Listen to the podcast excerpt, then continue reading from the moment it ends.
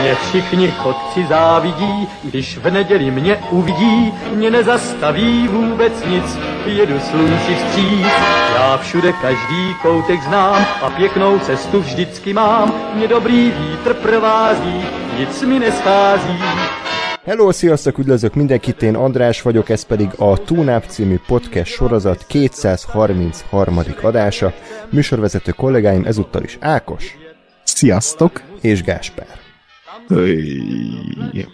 Ahogy a videó címéből láthatjátok, ez egy klasszikus randomadás lesz, tehát beszámolunk azokról a filmekről és sorozatokról, amiket az elmúlt hetek során láthattunk. Lesznek itt új premierek, régebbi filmek, meg minden egyéb más, úgyhogy mindenképpen tartsatok velünk. És ö, fontos info még, hogy úgy tűnik, hogy Ákos meggyógyult, tehát most már tud beszélni, ami egy podcastben nem hátrány, úgyhogy köszönjük. Igen, ilyen szinte meggyógyultam. valami ugye sose gyógyul be, illetve ö, nagyon szépen köszönjük a visszajelzéseket a világ legjobb filmje második selejtezőjével kapcsolatban, ugye a szavazás ebben a pillanatban még zajlik, és kedd este ér véget, annak az eredményét majd hamarosan kiposztoljuk a szokásos helyeken, úgyhogy mindenképpen hallgassátok meg az adást, meg szavazatok, hogy melyik kiesett filmről gondoljátok, hogy érdemtelenül esett ki. És ezzel az adással kapcsolatban is minél több visszajelzést szeretnénk hallani tőletek. Szokás szerint a YouTube videó alatti komment szekcióba tudhattok nekünk kommenteket irogatni, de fent vagyunk Soundcloudon, Spotify-on és Apple Podcast-en is. Utóbbi kettőn, hogyha ötcsillagos értékeléssel támogattok minket, ezt nagyon szépen megköszönjük. Van Facebook és Twitter elérhetőségünk is, facebook.com per radiotunop, Twitteren pedig az et radiotunop néven tudtok minket megtalálni, és Ákost is megtaláljátok Twitteren, valamint teljesen a földtől elrugaszkodott őrült fideszes ismerőseinek a kommentjeit, nem más néven, mint... Ed Lenox az aki. Így van, és engem is megtaláltok Twitteren, et András Up néven, az e-mail címünk pedig tunap314 kukac gmail.com. Patreon oldalunk is van, patreon.com per radiotunop, itt tudtok minket támogatni különféle összegekkel, és ismételten felolvasnám azoknak a nevét, akik 5 dollárra vagy a fölötti összeggel támogattak minket. Báb Vance, Enlászló, Adorján Adrián, Krajmik, Hartman Attila, John Favreau, Kisüsti, Nagy Levente, MacMeiger, Nyaskem, Ermáté, Sebessén Gábor, Tépet Varnyú, Tóth Levente Márton és Vámos Ilona. Nagyon szépen köszönjük nekik ismételten a felajánlásokat. És sokan vannak, tehát felajánlás sokat. Uh-huh. Pillanat, pillanat, nem voltam felkészülve. Ez az. Köszönöm. Lecsapták ezt a ciripelő szart. Kezdjünk bele az első filmbe, amiről már mindenki elmondta a véleményét, de hát ugye nekünk most jött erre, most lett erre időnk. John Wick negyedik felvonás, amit uh, márciusban mutattak be a moziban, úgyhogy hát kis késéssel, de azért mi is elmondjuk róla gyorsan a véleményünket. Nekem majd szóljatok, addig eltávozom, mert még nem láttam, és meg akarom majd egyszer nézni. Jó. Okay. Gondolom, lőnek, meg autókat vezetnek benne, meg lőnek, meg verekednek. Mm, igen. Oké, okay, esetleg lőnek. Minden tudsz. Király. ja, úgyhogy tehát mit kell tudni erről a filmről? Port.hu hatalmas sztori leírása alapján. A negyedik felvonásban John Wick eddigi legveszedelmesebb ellenfeleivel száll szembe. Az értejáró vérdíj csak nőttön nő, miközben az alvilág leghatalmasabb figuráit kutatja New Yorktól Párizsig, Oszakától Berlinig. Oké. Okay. Oké. Okay. Jó. Na, John Wick franchise összes korábbi részéről beszéltünk már podcastekben, de Ákos, akkor gyorsan kérlek pár mondatban szaladjunk végig, hogy hogy tetszettek neked az előző részek, és ez a negyedik rész, hogy tetszett. Uh, én most újra néztem a negyedik rész előtt az összes John Wick filmet, azt a hármat, uh, és uh, igazából én azon a véleményem vagyok, hogy ez így a korunknak szerintem a legjobb akció franchise-a, amerikai akció franchise-a. Egyszerűen annyira visszahoz azt az élményt, amit én gyerekkoromban a Jackie Chan filmektől kaptam, mm, illetve így a legnagyobb akció klasszikusoktól, hogy hogy egyszerűen amit vállalt ez a három rész, az azt így szerintem filmről filmre nagyon szépen mindig emelte a tétet, és emelték azokat a az akciószekvenciáknak a, a grandiózusságát, amiket így, amiket így azt hittük, hogy soha nem látunk mozivásznon. És érdekes módon, tudom, hogy én vagyok ez a különleges állatvaj, de hogy, hogy nekem úgy van ez a sorrend a fejembe, így a trilógiát nézve, hogy a legerősebb a harmadik rész, aztán a második rész, és aztán az első. Tudom, hogy ez fura, de, de én úgy látom, hogy filmről filmre a rendező is sokkal jobb lett, sokkal jobb lett a fényképezés, sokkal letisztultabbak lettek a, az akciójátek, sokkal inkább arra mentek rá, hogy hogy itt ilyen akciós szekvenciákat látunk, és nem pedig ilyen kisebb akciójeleneteket. És, és egyre inkább oda tendált ez a film, hogy saját lort épített magának. Ugye ez már az első részben is ilyen, az első részt azért szerettük annó, mert hogy milyen különleges ez a világ, hogy van egy ilyen bérgyilkos alvilág, és akkor úgy, így, úgy bérgyilkos társadalomként működnek így együtt. De igazából aztán, ha megnézed már a negyedik részt is, ott vagy vele, hogy hogy ez egy ilyen fantazi. Tehát, hogy így, nem, nem az, hogy egy ilyen alvilág, hanem ez a világ ebben a filmben, mm. és hogy ezt így elfogadod, és együtt élsz, nem az, hogy elfogadod, hanem mintha mit, bekapcsolod a gyűrűkurát, elfogadod, hogy az középföld, de bekapcsolod a John Wick-et, elfogadod, hogy ez, ez igen, ez úgy néz ki ez a világ, mint a miénk, de ez nem a mi világunk, ez a John Wick világa, és, és ezzel a fejjel szerintem ez egy fantasztikus élmény ez a film, a franchise, és az tökre tetszik, hogy minden egyes filmben valami nagy ágyút, vagy nagy ágyukat hoztak be, és, és, és az, hogy tényleg Keanu Reevesre épül az egész, aki, aki egy pocsék színész, de annál inkább elkötelezettebb akció sztár, és ez átjön a filmekből, és, és tényleg elcipeli a hátán az egészet, és élvezett nézni minden filmnek minden percét. Uh, úgyhogy, úgyhogy én nagyon vártam ezt a negyedik részt, de akkor erről majd később te is mondd el, András, hogy mm. mit gondolsz. Egyébként olyan szempontból egyetértek veled, hogy nekem is onnantól tetszett igazán a franchise, amikor teljes mértékben elmerítkezett ebben a saját maga lór őrületében, és a végletekig elvitte a, a dolgokat. Tehát az első rész szerintem ez egy B-film volt, de igényesen volt elkészítve, és akkor örültünk annak, hogy hogy jól látható akciójeleneteket mutattak be, nem ezt a Born-féle kamerarángatást, de az még szerintem nagyon visszafogott volt ehhez képest, a negyedik részhez képest, aztán részről részre egyre, egyre inkább elborultak, bár én csak egyszer láttam ezeket a filmeket, és nem is annyira terveztem újra nézni őket, de ez a negyedik részhez egyébként most bevallom nekem ezt tetszett a legjobban, mert mert hm. ahogy mindig emelték a tétet korábban is, most is szerintem itt elértük a csúcsot, és ami még fontos ezzel a világgal kapcsolatban, hogy iszonyatosan komolyan veszi magát a film, mert olyan szempontból nincsen nagyon kikacsingatás, hogy, hogy ez most egy poén, hanem hogy ezt, ezt full komolyan tálalja, és szerintem ezért működik igazán jól, mert, mert ténylegesen elfogadott, hogy ez a világ ezekkel a szabályrendszerekkel, és itt bármi megtörténhet, hogy egy tényleg egy ilyen párbajszerűen döntik el mondjuk a végén a, a nagy konfliktust, és így nyilván lehet mondani, ez egy baromság, ami világunk szabályai szerint, de az alapján, amit a John Wickben látunk, szerintem ez, ez abszolút működik és logikus.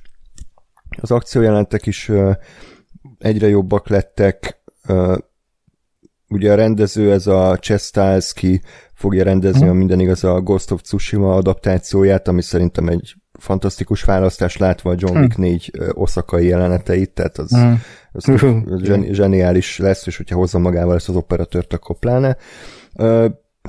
Nem tudom, szerintem ja, egyetértek vele, tehát hogy tényleg, ténylegesen egyre jobbak a részek, azt nem mondanám, hogy ez a legjobb franchise, vagy akció franchise, mert a Mission Impossible filmek is azért nagyon-nagyon jók, és uh, mm. várnám, hogy, hogy, hogy milyen mm. lesz az új, de akkor te nem értesz egyet ezzel annyira?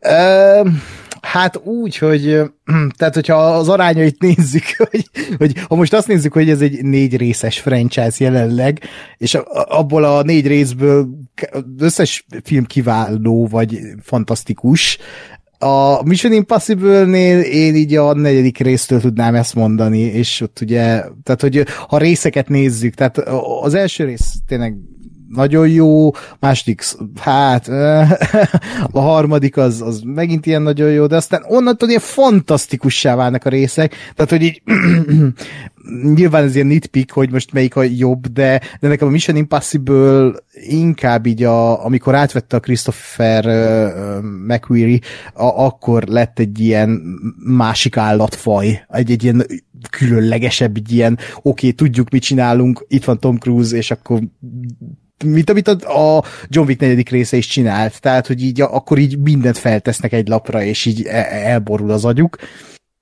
Az nekem mindig inkább egy ilyen kicsit ilyen akció, krimi thriller, heist film volt.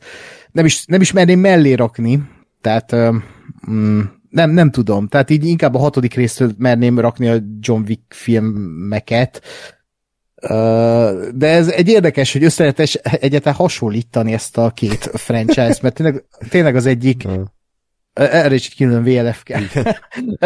De, mert az egyik egy ilyen, tényleg egy ilyen vállaltam B-film, tehát B-filmek toposzaiból épül fel, és, és az, hogy B-film valami, attól még nem kell, hogy rossz legyen, ugye? Tehát, mert uh-huh. megvan az az izé, hogy akkor ez B-kategóriás akciófilm, akkor ez ilyen szar. Nem. Lásd John Wick, vagy Jackie Chan filmek. A Mission Impossible szerintem több, mint B-film, tehát azért az egy, egy olyan fajta blockbuster, ami a B-filmek toposzait néha használja, de hogy azért azok jobb, meg vannak írva, és egy kicsit túl vannak írva, túl vannak bonyolítva, teljesen más műfai keretekkel játszanak. Úgyhogy nem, nem ez most egy jó kérdés, hogy így, ahogy elindultam abból, hogy nem jobbak, most így átfordult az agyam, és, és összehasonlíthatatlan számomra ez a kettő, de, de igen, tehát ha valami megközelíti, vagy mellette lehet, akkor az nyilvánvalóan a Mission Impossible, ha, ha, ha, mert, mert most még mi van, tehát a Fast, Fast and Furious. tehát ami most fut, ugye, most írhatják a kommentek, hogy a Born franchise, meg izé, de hát az már nincs. Ja. Tehát, hogy ami most fut, szerintem más. Marvel filmek, de hát az... Ja, na, hagyjuk. hagyjuk. Ja.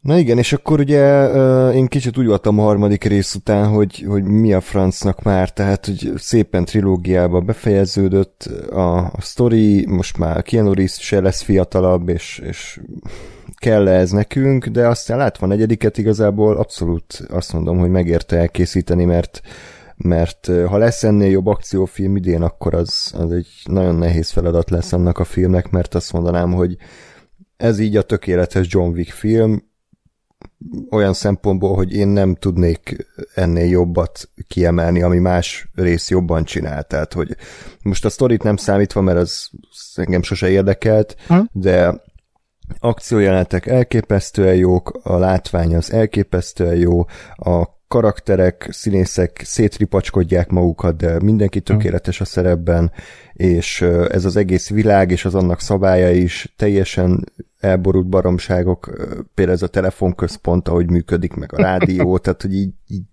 tényleg már olyan szinten lent vagyunk így a, a baromság tengerbe, hogy, hogy ettől függetlenül még, még szórakoztatóbb. Amit mindenki fel fog hozni, vagy felhoz, az a hossz, és ezzel én is egyetértek kicsit, hogy azért Rövid? Szerintem is. Én mindig azt hallom, hogy a kevesebb néha több, és ennek a filmnek nem kellett 169 percesnek lennie, egy 140 perc szerintem bőven elég lett volna, és ez inkább a filmnek az első felét éri kritikaként így, mert ott az oszakai akciójelenteknél éreztem néha azt, hogy így halad a a, az akció, de igazából nem nagyon történik semmi, mert John Wick úgyse hal meg, és random arctalan katonákat vagdos szét, meg lövöldöz szét tonna számra. Ákos, te többször láttad a filmet, van az élet, ha jól emlékszem, valamilyen kiállító teremben, hogy ilyen üveg vitrinekbe dobál bele embereket, és az, ami kurva hosszú ideig zajlik, de hogy tényleg ilyen 10 percen Oszakában? keresztül. Hát az nem tudom, talán Oszakában van, igen. Igen, igen, igen és igen, az igen. nekem olyan volt már elsőre, hogy jó, oké, haladjunk, tehát hogy olyan volt, mint valami harci bemutató valami szín, színházba, hogy így oké, ilyet is tudunk, olyat is tudunk, kettesére jönnek a katonák, és így már tehát így haladjunk tovább, tehát hogy nem, ettől nem lesz jobb a film.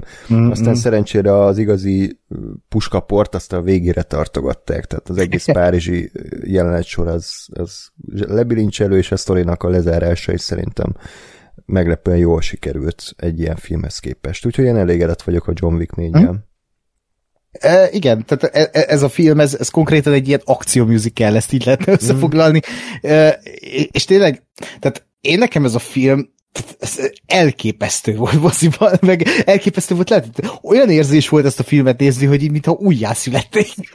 olyan, olyan boldog voltam, és, és na, nagyon ritkán hoz belőlem előfilm ilyen, ilyen gyermeki érzéseket, Te- tehát Babylonnál éreztem hasonló, de ez teljesen más, de hogy ez a, hogy mi ilyet lehet, mi, hogy, hogy nem hittem el, hogy ilyet látok a mozivászon, és hogy mennyire boldog vagyok ettől én ezt, hogy azt látom, hogy Reeves embereket öl, de hogy, de hogy annyira annyira film, tehát hogy annyira benne van minden, hogy hogy, hogy, hogy hogyan lehet elkészíteni egy filmet, hogy milyen csodálatosak azok a beállítások, milyen csodálatosan van felvéve, és az, hogy, hogy tényleg egy koreográfiát látunk, egy három órás ilyen akciómusical koreográfiát, hogy ez hogy a picsába nem halt meg senki, ezt kérdezgettem folyamatosan magamtól, tehát ez nagyon durva, hogy még meg se sérült senki a forgatáson, nagyon durva.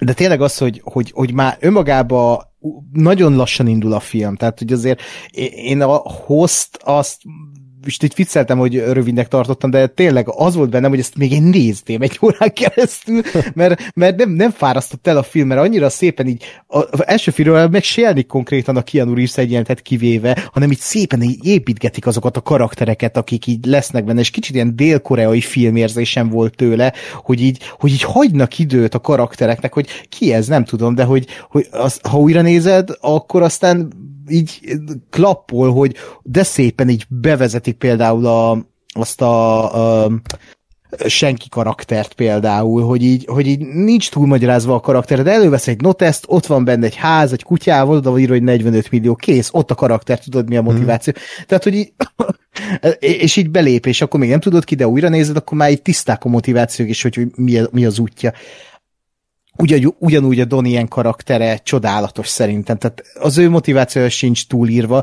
de hogy annyira szép, hogy, hogy itt kapunk egy, egy jó, jó, a rossz és a csúf történetet, hogy mindegyiknek megvan a maga motivációja, és, és egy ilyen epikus akció, fantazi világot kapunk, és, és annyira jó volt látni, hogy így nem csak az akciónetek voltak rohadt jók, hanem ugye a, a, amikor beszélgettek a karakterek, és ezt a az előző részeknél nem éreztem, de itt valahogy annyira magával vitt ez a világ, Igen. ahogy, ahogy az ahogy ezek a karakterek interaktáltak egymással, ahogy ültek ezekben a nagy csarnokokban, ahol az istenek trónolnak, és így megbeszélik ezeket a, a viadalokat, tényleg ilyen középkori fantazi. Ja, fú, Meg igen, hát a, a színek használat. Hát ez kurva jó. Az kurva jó, hát az is milyen jó, isteni. Tehát, hogy a Scott Atkinsnek a jelenete is, meg, meg tényleg a Bill Skarsgård, hogy egy ilyen, ilyen tipikus hülye pöcs karakter, egy ilyen pöcs karakter, de annyira jól játszott, meg annyira jól uh, meg volt alapozva az ő karaktere, és hogy ő ez, ez a Márki, ez, ez kicsoda, micsoda, és mekkora hatalma van, és hogy, hogy hogy irányítja ezt az egész világot, és be van fosva tőle mindenki. Uh, meg van az a jelenet, ez annyira megmarad bennem, hogy, hogy a, hogy a ilyen megsén elindul, onnan látszik, és csak sétál, Jaj. és így, ilyen hatalmas, gyönyörű kép festmények előtt, és így sétál, sétál, és így egy ilyen 30 másodpercig vágásig azt látjuk, hogy csak sétál a képek előtt, és akkor megáll a Bill Skarsgårdnál, hogy így annyira szépen érezhetik, hogy micsoda ilyen, tényleg ez a dicső világ ez, ezeknek az embereknek, hogy trónolnak itt a világ tetején, és, és hogy, hogy ez, ez tényleg nem a mi világunk, hanem ez a mi világunknak egy ilyen kiforgatása, és ettől működik a film. Ha ez nem lenne, akkor lehetnének itt bármilyen jó akciójelenetek, akkor legyintenénk, hogy jaj, az jó volt az akciójelenet, de amúgy a film szar. De nem, itt annyira jól megvan alapozva minden és mindenki, hogy, hogy, hogy az, hogy, hogy olyan akciójeleneteket látsz, amiket még soha, és leszakad a hajad, és boldog vagy, az, az már csak tényleg habatortán. És akkor még arra nem is beszéltem, hogy az érzelmi töltet a filmnek is tökre működik, sőt, hát az csodálatosan működik, pedig tehát ez se volt a szádba rágva, hogy most akkor Keanu Reeves még mit akar, tehát hogy így igazából az egész rendszer ellen megy, de hogy vége van a filmnek, és ott hát ugye spoileresek vagyunk, ahogy egy ilyen western omázsal ér véget, és, és ott úgy voltam vele, hogy bazd meg, én itt most nem tudom, hogy kinek szurkoljak, tehát, hogy így, én mit kettőt szeretném, hogy nyerjen, és tök jól a, az eszemen a film, mert kihasználta a saját törvényeit a nézője ellen, és a néző nem tudott arra felkészülni, de közben tudta, hogy ja, igen, tehát ez így jogos, hogy ez megtörtént, hogy igen, ott nem használta a golyót, és igazából jogosan lövi le, mert uh, ott Ja, tehát hogy ez tök jó. Úgyhogy én azért fogalmazok ilyen furán, mert annyi minden van bennem erről a filmről, és annyira boldog vagyok, és én kevés filmnek adok mostában 10 pontot, vagy 5 csillagot, de hogy ez, ez nálam egy ilyen tökéletes film. Tehát, hogy így nem, egyszerűen nem tudok belekötni, annyira amit vállal ebben a műfajban, azt tehát nem azt teljesíti, hanem túl teljesíti és, és, és, és kicsit olyan érzésem volt, mintha Nicholas Winding Refn kapott volna egy hatalmas blockbustert így a Drive után, és, és így megrendezhette volna a saját kis akciófilmét, mert tényleg olyan volt, ilyen neo neon neo akciófilm, vagy nem is tudom, hogy mondjam, tehát ez a iszonyat jó, iszonyat menő, elképesztő tényleg, elképesztő, hogy hogy ez elkészületett, és hallgattam a, a vá- filmvágójával egy podcastet, és ott azt mondta, hogy a, adott a Chad Stahelski neki egy ilyen filmpakkot, uh, ahol a prioritás a rendezőnek a kedvenc filmje volt a Singing in the Rain musical, és az alapján lettek vágva az akciójátek, tehát ott, ott azt tanulmányozták, hogy ott hogy vannak koreografálva, és hogy vannak dinamikába felépítve, vágva azok a hmm. táncbetétek, musicalbetétek, és az alapján úgymond inspirációként hatottak a filmnek az akciójáteire.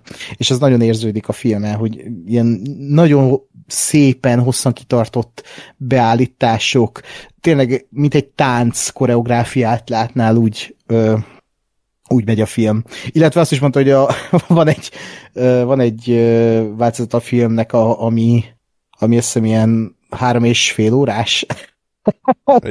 Én azt szeretném, de elvileg azt direkt Keanu Reevesnek vágták, és ez megvan Keanu Reevesnek otthon, de remélem egyszer kikerül, mert biztos, hogy kurva jó lehet.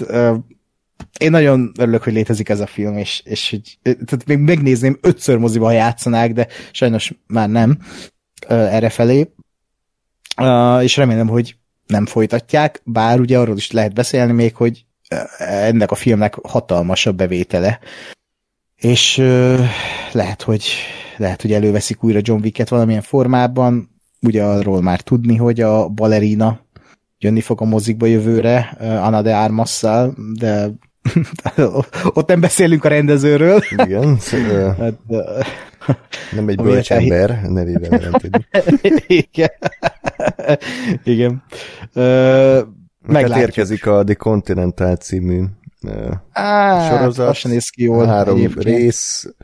Kikérte ezt, nem tudom, megívzol lesz benne, meg mondom, a fiatal uh, hogy hívják, milyen Ja, Wilson. Ilyen Vagy Winston, bocsánat. Igen, tehát, hogy nem tudom, szert, kell ez bárkinek, de igen, tehát most azért megfejik ezt a John Wick franchise-t, amennyire csak tudják, ezért is meglepő a negyedik résznek a vége, ami ugye, hát látszólag megölte John Wicket, tehát, hogy úgy tűnik, hmm. hogy neki vége van, amit én őszintén szoboltam, moziban nem bántam, sőt kifejezetten örültem neki, hogy ezt ha. a tökös húzást megmerik lépni, mert lehet, hogy ők is érezték, hogy csúcson kell abba hagyni, és hogy ebből ennél többet már nem nagyon lehet kihozni. Tehát a Keanu Reeves is már közel 60 éves, nem biztos, hogy ezt így tovább kell csinálni. Hmm.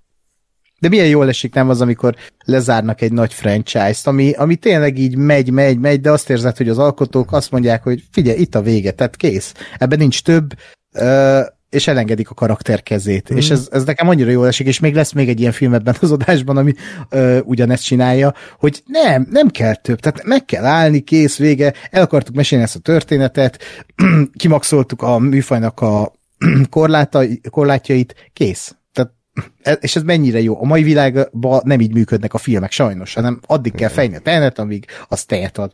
Lásd, halálos iramban 10, ahol Diesel fejik. Vin Diesel fejik, és Sajnálom, de ezt a képet beültettem mindenki agyába, aki hallgatja ezt a podcastet.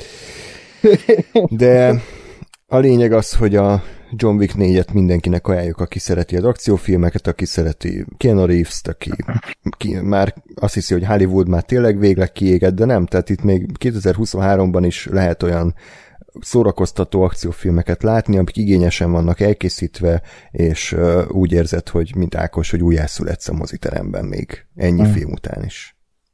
Úgyhogy ennek, ennek nagyon-nagyon örülünk, és hát reméljük, hogy akkor ez a Chestalski, ez, ez ténylegesen még egy komoly karrier elé nézhet, mert én full meglepődtem, hogy egy ilyen akció stunt koordinátor, meg kaszkadőr az ilyen erős vizuális világgal tud rendelkezni. Na, Elképesztő. Következő alkotásról Gáspár fog nekünk regélni, ami nem más, mint a Super Mario Brothers a film. Ugye készültek már korábban uh, Super Mario adaptációk, ugye rajzfilmek, meg filmek, de az a, a, ugye, ami még rosszak voltak, de ez a kérdésem, hogy ez már jó? Igen, köszönöm. Messziről indultam neki, de...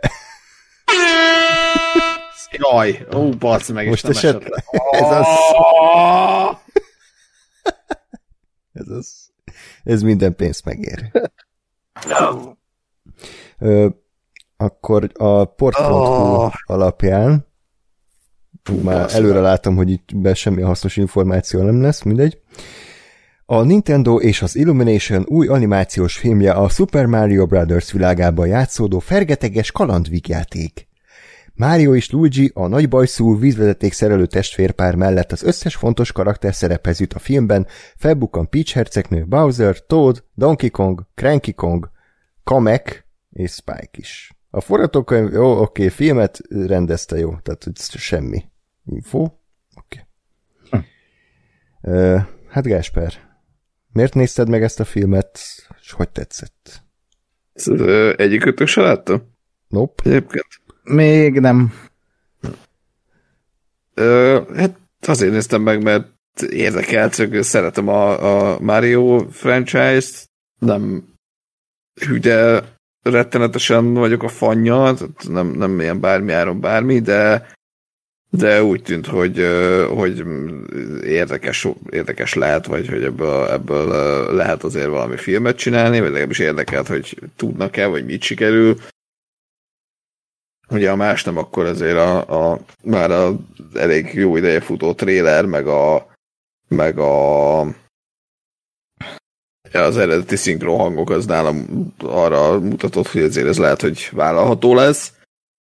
És és összességében abszolút azt gondolom, hogy így is történt. Egy ö, tök jó kis pont, pontosan ilyen akció kaland játék ö, született belőle, nem, nem teljesen ö, ö, gyerekeknek, de azért nem is annyira felnőtteknek, szerintem pont ilyen jó. Jól eltalálta azt a azt a kis könnyed családi ö, szórakozást, amit az ember egy ilyen filmtől elvárhat. Voltak benne jó poénok, a sztori az, az ö, nem volt hűde bonyolult, de, de nem is nagyon kellett ennél több. Ö, ami, ami nekem egy picit negatívum volt, az, hogy, hogy ö, nekem egy kicsit rövid volt. Mondjuk a maga, nem tudom én, 90 percével azért nem, nem mondanám, nem tudom én, egy rettenetesen végülhetetlen játékidőnek. Nem, nem kellett volna feltétlenül sokkal több, de mondjuk még egy egy 10-15 percet úgy még elbírtam volna belőle, vagy még valami, valami egyet fordítani a történetet, mert egyébként a sztori maga is azért egy elég, elég uh, alap. Nyilván jön a gonosz, és akkor meg kell menteni a mindenkit. Uh, volt, volt benne egy olyan aspektus, maga a, a gokartozás, amire egy kicsit azt éreztem, hogy, hogy igen, ilyen is van a Mario franchise-ba, úgyhogy akkor ezt is bele kell rakni, de hogy ez nem, nem jött annyira organikusan vagy természetesen, mint, mint az összes többi ilyen, ilyen elem a film során, de de ezen kívül szerintem egy, egy tök szórakoztató, tök jó élmény volt, jó esett megnézni, jó esett, hogy végre vállalható, normális módon nyúltak ez a, a franchise-hoz. Nem tudom, hogy lesz-e folytatás, gondolom igen. Biztos. Ö, jöhet az is azt gondolom, mert, mert tényleg úgy, úgy, úgy dolgozták fel ezt az egészet, hogy nem, tehát egy picit, picit azért mai, mai igényre volt gyúrva, de, de nem, nem tértek el annyira, vagy nem, Na, hozta azt, amit egy, egy Mario filmtől elvár az ember. Azért nehéz róla beszélni, mert pont ez volt. Tehát, hogy másfél óráig nézel egy, egy egyszerű történetet, kurva szépen meganimálva, és szórakozol, és ennyi. Kérdezzetek, ha van. Nekem pár van, pár kérdésem. A, most mondtad ezt, hogy szépen van meganimálva, hogy szépen van meganimálva, mert nekem a, az Illumination stúdióval az a legnagyobb bajom, hogy iszonyat szar, uh, csúnya animációs munkát szoktak végezni, lásd ugye a Minyonok, vagy a, az a kutyás állatos film. Secret Life of Pets. Az igen, tehát szerintem ez nagyon csúnyán néz ki. És itt az előzetes is, nem tudom, tehát az előzetesből nekem lejött, hogy nagyon rámentek erre a Mario világra, tehát arra a látványvilágra, ami nyilván a Mario, csak hogy így animációban akkor ezek szerint nem csúnya. Hát, szerintem jól nézett ki. Uh-huh. Annyira nem értek hozzá, de nekem uh-huh. volt. És ö, magyarul nézted, vagy angolul? Angolul. És milyen volt Chris Pratt, mert ugye nagy hisztéria volt, hogy ő lett a Mário hangja, és hát nem tudom, hónapokig tartó petíciók, meg minden egyéb volt mellette. Jó, hát, aztán igen. mióta bemutatták a filmet, senki nem beszélt Chris Pratt hangjáról. Mi a véleményed? Szerintem teljesen jó volt. Egyébként nem, nem, nem, nem beszélt végig ilyen erőltetett, nagyon túlzó olasz Mário akcentussal. Az is egy gag volt, vagy volt benne egy ilyen gag. Ö, A, a normál hangja az meg, az meg egyébként annyira nem volt felismerhetően Chris Pratt. Tehát ez szerintem az volt, hogy, hogy azt hiszem brooklyni akcentussal beszélt, ami szerintem nem az ő sajátja. Meg nem igazán, nem igazán felismerhető, de kimondottan füleltem arra, hogy na most a Chris Pratt az Chris Pratt-e, és, és nem igazán hangzott annak. Tehát, hogy tök, tök jó volt, nyilván színészkedni tudatjával, hangjával jól bán, de nem azt éreztem, hogy na most a Chris ül a stúdióba is vicceseket mond, hanem, hanem abszolút az volt, hogy jó, akkor itt egy karakter, és van egy hangja. És egyébként még annyi, hogy ami engem nagyon távol tartott ettől a filmtől az Illumination stúdió mellett, hogy mennyire van a mai gyerekeknek az ingerére szava. Tehát ez a, az, hogy tehát én ilyeneket olvastam, meg hallottam a filmről, hogy annyira gyors, meg minden ingert ki, ki akar elégíteni, hogy, hogy ez így elveszi a, a levegőt a filmtől, és, és tényleg csak így a mai kisgyerekekre ö, csinálták meg ezt a filmet, hogy, hogy nyilván, amit mondtál te is, hogy ilyen 85-90 perc stáblista nélkül. Boomer vagy Tehát, Ákos. Sajnálom. Lehet, lehet, igen. Csak igényes animációseket szeretnék nézni. De hogy, hogy ez, ez nem annyira zavaró, vagy, vagy egyetem tényleg igaz ez, hogy ilyen... É, figyelj, tehát, hogy én, én azt éreztem, hogy tehát nyilván maga a világ az, az színes, meg, meg ez effektekkel, meg villódzó fényekkel, meg minden ilyen hülyeséget tele van, de, de az egész filmnek a, a, a tónusa, meg a poénjai, meg a minden, az nem ez a, ez a idióta minyonös, tehát nem ez volt, hanem tényleg, és jöttek a karakterek, vicces dolgokat csináltak, vicces dolgokat mondtak, rögtél rajta, és ennyi. Nem, nem ilyen izé agyhalott fasság volt, mert akkor én is Ez jó. üvöltenék. Mondom, nem, nem, nem kell ezért világmegváltást ö, várni tőle, meg, meg tényleg, tehát hogy, hogy nem nem kimondottan felnőtt közönségnek készült, tehát azért nem, nincs ö, Pixar szint, szinten, vagy Lego movie szinten. Igen, igen, tehát nincs, nincs ezért azon a, azon a tartalmi magaslaton, de mondom abszolút ö, több és jobb, mint a, az ilyen gagyi baromságok, amik időnként elkapom a trailerét, és sz- szemen akarom szúrni magam. Na, tök jó. Úgyhogy én, én, én teljes szívvel ajánlom, mondjuk fogalmam nincs, hogy milyen a magyar, magyar szinkron, nem is akarom ö, ö, megtudni. De... És Jack, Jack Black felismerhető egyébként, mert őt hallottam, és utólag tudtam, hogy ez Jack Black, mármint a trailerbe, és így, what? Nem, de őt is, őt is figyeltem, és ő még annyira sem, mint a Chris Pratt, tehát hogy pedig, pedig azért neki is egy elég jellegzetes hangja van, sőt, még hát jellegzetesebb szerintem, mint a Chris Prattnek, vagy még jobban felismerhető. De, de ő hát olyan volt, hogy persze, hogyha tudom, hogy a Jack Black, és, és figyelek rá, akkor felismerem egy Jack Black-et, de nem az volt, hogy a Jack Black most itt bohóckodik, és Aha, hanem, hanem ott is abszolút átjött. királyság.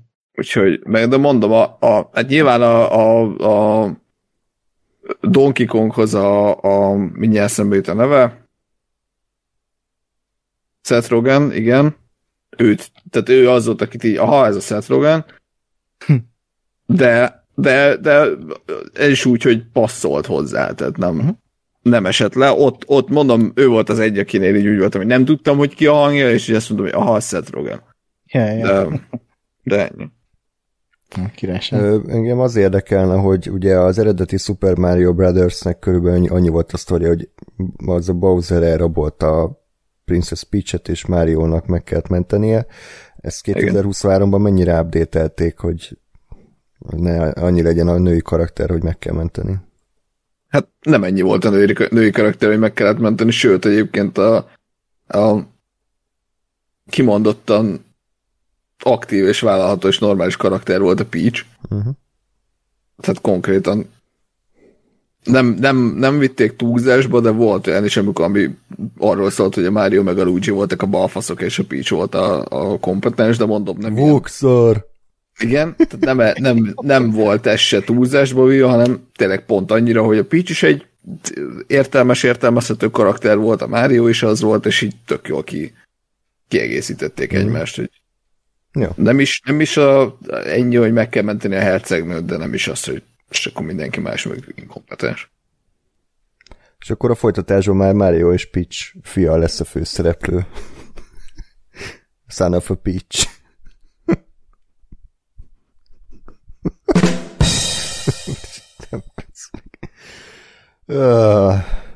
Ez most annyira nem volt jó. De nekem, tett, nekem tetszett. Jó. Ö, hát én nem fogom megnézni soha ezt a filmet, de oké. Okay.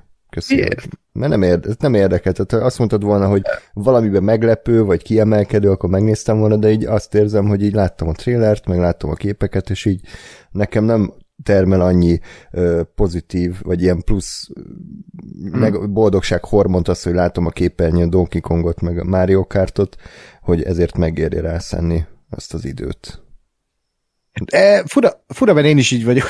Tehát, hogy én is pontosan így vagyok, és pont holnap fogom megnézni ezt a filmet, de csak azért, hogy teljen az idő, mert a galaxis őrzőit nézzük újra, és hogy valamit nézzük már előtte, de csak ezt játsszák, és beülünk rá, hogy akkor már jó megnézzük, de egyébként, ha nem, mondaná, nem mondta volna haverom, biztos nem néztem volna meg, és ezért nem megyek még fel két órával a galaxis őrzői előtt, de hát megnézem. Meg most tök jó, hogy ezt így elmondtad, Gáspár, legalább nem cinikusan ülök be a filmre, hanem akkor, mm. hogy ez talán tényleg egy, egy jó, jobb animációs film lesz, mint amit én így elvártam a Aha. prekoncepcióim alapján. Szerintem simán.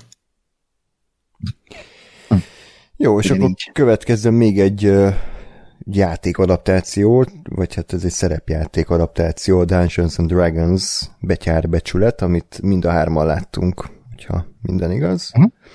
És uh, talán így elmondhatom, hogy nekem a mai adásból ez a film tetszett a legjobban, a, amikről hm. beszélünk. Ugye a port.hu leírása alapján a történet a következő. Ajaj. Egy sármos tolvaj és különc kalandorokból álló bandája nagyszabású akciót terveznek egy elveszett ereke megszerzéséért, de a dolgok veszélyesen kisiklanak, amikor a rossz emberekkel húznak újat. Köszönjük. Oké. Okay. Tehát ez a, de a trailer előtt trailer, igen, Láttak egy képet a filmből, és akkor ez lesz a film. A Dungeons and Dragons betyárbecsület a legendás szerepjáték gazdag világát és játékos szellemét ülteti át a mozivászóra ezzel a fergeteges és akciódús kalandfilmmel. Oké, kurva életben. Jó van. Jó.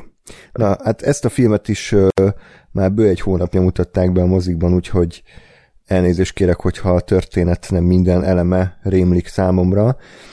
Én nem voltam annyira bizakodó ezzel a filmmel kapcsolatban, egyrészt, mert egyáltalán nem ismerem a, az alapszerepjátékot, annyit tudok róla, hogy ez a, ez a full alap fantasy, nem? Tehát, hogy így körülbelül minden benne van, ami egy fantasybe kell, de... Hát minden sem... benne van, és a háromnegyed ebből származik a mm. mai dolog, vagy hát, hogy azért elég, elég erősen ilyen alap, uh-huh. alapjön egy csomó mindennek és én nem, nem is tudtam gyerekként az akkori mondjuk ilyen PC játékokról, hogy mondjuk a Baldur's Gate, meg a Icewind Dale, hogy ezek mind ilyen Dungeons and Dragons adaptációk voltak amúgy, tehát erről fogam nem volt, tehát biztos, hogy hatalmas franchise ténylegesen ez az egész. És érdekes módon a filmvilág eddig nem annyira tudott ebből elinkovácsolni, hát kivéve... Blood az nem, az nincs meg. Igen, meglepően jól utánzod a bekokainozott Jeremy Irons-t, aki a időjárás jelentéses blue screen előtt üvöltözik, ugyanis ez mi, volt, mi, mi volt ez? Ez volt a 2000-es Dungeons and Dragons filmből oh. egy jelenet, ami hát minden idők egyik legrosszabb filmje, de nagyon vicces, ugye Ákossal együtt átélhettük, nem is tudom, pár évvel ezelőtt, nem ajánlom egyébként senkinek, üssenek be Youtube-on, hogy Jeremy Irons Dungeons and Dragons, és az, az megéri. Tehát, hogy egy színházi színész, akinek volt némi önbecsülése, az hogyan süllyed le így a békasegge alá. Köszi. Igen, már az nagyon tetszik, hogy a magyar címe a Sárkányok háborúja. Mert Igen. Hát benne van, sárkány, biztos, biztos háborúznak. Mm, jó lesz igen, az. Jó lesz az. Úgyhogy egy tipikus ilyen videótékás alsópolcos film lett abból, úgyhogy hát több mint húsz év telt el, hogy újra megpróbálkozzanak a stúdiók egy Dungeons and Dragons filmmel, és hát látva a film sikerét, ezt még újabb húsz év múlva fogják újra megpróbálni valószínűleg, ugyanis hm. hát nem, nem termelt jól a film, hát azt nem tudom, hogy ki lehet mondani, hogy bukás lett, de ez biztos, hogy csalódás kettő eredményt hozott. Ezt kigyártotta? Melyik stúdió? Paramount. Paramount, hát jó nem sikerült. És a rendező és írópáros az Ákos nagy kedvencei John Francis Daly és Jonathan Goldstein, akik hm? korábban a Förtelmes főnököket, meg a Pókember Homecoming, meg a Game Night-ot csinálták, ugye? Ha Á, nem, igazából ők csak a Game Night-ot rendezték, meg a vakációt, ezt az új Ed Helms-eset, tudjátok, ami nem lett ennyire rossz, de ez a Game Night, az szerintem ez fantasztikus vigyáték. Hát de, de a Pókembert nem őt ír, ők írták? Ír, írták, írták, ja, ja, de én most a, a rendezői jó, és hát írói munkáiról beszélek egyszerre, okay. hogy ott, ott kezdődött el náluk. De egyébként, a, ha megnéztek a Spider-Man Homecomingot, nagyon tetten érhető az a fajta humor, ami az összes filmükben ebben is. Tehát ez ilyen mm. nagyon felismerhető szerintem. És igazából azért nem akarok nagyon hosszan beszélni erről a filmről, mert nekem egy tökéletes élményt adott, nem mondanám, hogy 10 pontos, de, de olyan volt, hogy beültem rá, elkezdődött a film, és az első perctől az utolsóig tök jól szórakoztam rajta, tehát, hogy nagyon jók voltak a poénok, szerethetők voltak a karakterek, tetszett, hogy a sztori az nagy rész nem a, a világ megmentésre összpontosult, hanem csak annyira, hogy a főszereplő ugye a lányát próbálja visszaszerezni, hm. és uh, szerintem nekem, aki nem ismerte ezt a világot, tök jó volt a világépítés, tehát egy idő után el tudtam fogadni, hogy ez egy élő, lélegző világ, nem pedig film uh, díszleteknek a, az ötvezete, és uh, és minden szinten rendben volt, működött nekem a, a film. Uh, nem is tudom, negatívumot kiemelni, talán a vége ez a nagy, nagy gonosz visszatér, meg nagy világ megmentés, ami nekem kicsit már úgy erőltetett volt, tehát hogy meglettem volna anélkül, és az kicsit ilyen hozzá lett uh, varva a fő sztoriszánhoz, de azon kívül én nagyon-nagyon tudom ajánlani mindenkinek ezt a Dungeons and Dragons, mert, mert pontosan az, ami egy két órás szórakozás, és tényleg, hogyha én gyerekként ezt láttam, akkor biztos, hogy hatalmas kedvenc lesz, és havonta kikölcsönzöm mondjuk a videótékából. És ti? Ö, én abszolút így, így, ugyanígy voltam vele, én is azért már egy ideje ö, nézegettem ezt a filmet távolról, hogy ez majd remélhetőleg jó lesz, meg vicces lesz, és, és nekem abszolút hozta azt a színvonalat, ami, amit elvártam, meg amire számítottam. Ugye én vártam a, a végére valami meta csavart. De azt már a trailernél is elmondtad. Tudom, mert annyira adtam volna magát, és aztán meg nem tudom, nem lett semmilyen. Az egész csak egy de... nagy session, egy játék. Hát, vagy valami, mindegy. De, de egyébként meg, de, tehát, hogy a, a, a végeredményből meg nem hiányzott. Tehát, mm. tehát amennyire, amennyire számítottam, hogy vártam rá, annyira aztán úgy voltam, hogy ja, nem lett jó, tök mindegy, mert maga a sztori az, az abszolút működött, meg szórakoztató volt, ami egy kicsit, kicsit én is sajnáltam, hogy hozzárakták ezt a, ezt a világ megmentése főgonosz ö, nagy, nem tudom én, micsoda visszatérést, mert anélkül szerintem sokkal jobb lett volna, és, és ö, nekem, nekem sokkal érdekesebb lett volna, hogyha tényleg csak annyit látunk, hogy a kis, kis embernek a saját életének a, a, a sztoria. Én ugye a, a egyszer elkezdtük ugye közösen a Baldur's Gate-et. Hmm. Aki ott volt, az egy történelmi pillanatnak lehetett. Igen, Soha meg nem ismételt pillanat. El, el se hiszik, hogy volt ilyen, mert Igen, sehol nem talált. Legendák szólnak róla. Így van. De hogy én annak idején nem játszottam vele, csak így 30 plusz évesen, kell egy kicsit, akkor se végig, de hogy abban is, abba is pont azt tetszett, hogy, hogy nem úgy indul, nem tudom, hogy a történetnek mi a vége, vagy hogy későbbi részekben mi történik, de hogy nem úgy indult, hogy úristen, te vagy a kiválasztott, és a nagy ö, apokaliptikus figuroszt kell megmenteni, hanem úgyhogy hát valami furaságot történik a városon kívül, menj már oda, és ö, vizsgáld már ki. Tehát, hogy gyakorlatilag mintha, mintha egy tényleg a D&D-be kezdenél egy új karaktert, és akkor nyilván először az ilyen kis csóri kell megcsinálni. És és itt is, itt is tökre élveztem volna, hogyha, hogyha inkább, inkább ezen a szinten marad, és nem kell ö, nem tudom én, egyetemes évezredes gonoszokat nézni, de, de szerencsére azért visszafogták annyira, hogy ez nem volt. Tehát nem, nem uralta le az egész filmet, de, de mondjuk én meglettem volna nélküle. Abszolút. Hmm. Hát igen. Ákos? Uh, én sok minden nem tudok sajnos a Dungeons and Dragons-ről. Uh, próbáltam így ismerkedni ezzel az egésszel, ha nem is személyesen, de így a például a Critical, Critical Role, ami van YouTube-on, ugye csatorna, a, a, amivel ugye például az Ashley Johnson meg a Laura Bailey is benne van, ők, őket szoktam így nézni, de nagyon távol áll tőlem, illetve a Gáspár ajánlott annó egy ilyen kezdő szerepjáték YouTube csatornát, de az, azóta is ott van a megnézendők között. Istenem. De, de érdekel ez a világ, és és tök jó, hogy van ez. Én nagyon féltem attól, hogy ez egyszerűen, hogy lehet ezt átültetni egy, egy olyan fantazi kaland filmbe, ami, ahogy Gáspár is így mondta, hogy ami nem meta, pedig így adná magát a dolog. És, és annak ellenére, hogy nem meta, hát fantasztikus szerintem ebben a műfajban ez a film. Tehát annyira hiányoznak ezek a ezek a, nem is tudom, mi ennek az alműfajnak a neve, de ez a teljesen ártalmatlan, ilyen kedves kalandfilmek a, a mozikból, ami, ami, ami komolyan veszi magát valameddig, de mégsem, és, és ilyet tényleg a 90-es, 80-as években láthattunk ilyen filmeket, ugye például a Herceg mennyasszonya, vagy a, a, a Willow, vagy a Neverending Story.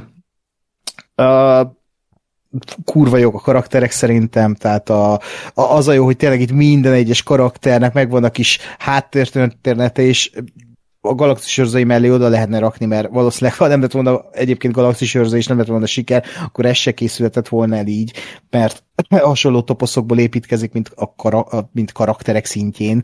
Uh, mm, és az a jó még benne, hogy a humor nem fárasztó, hanem a humor az pont, hogy a karakterekből következik, a, a karaktereknek a gyarlóságából, a hibáiból, és, és nem azért, mert ide kell egy poén, hanem mert ö, valami olyat csinál a karakter, vagy valami olyat mondanak a karakternek, ami egy humorforrás lehet aztán. És a, a, a, szerintem tök jó mutatja be a világot, annak ellenére, hogy nekem fingom sincs erről az egészről.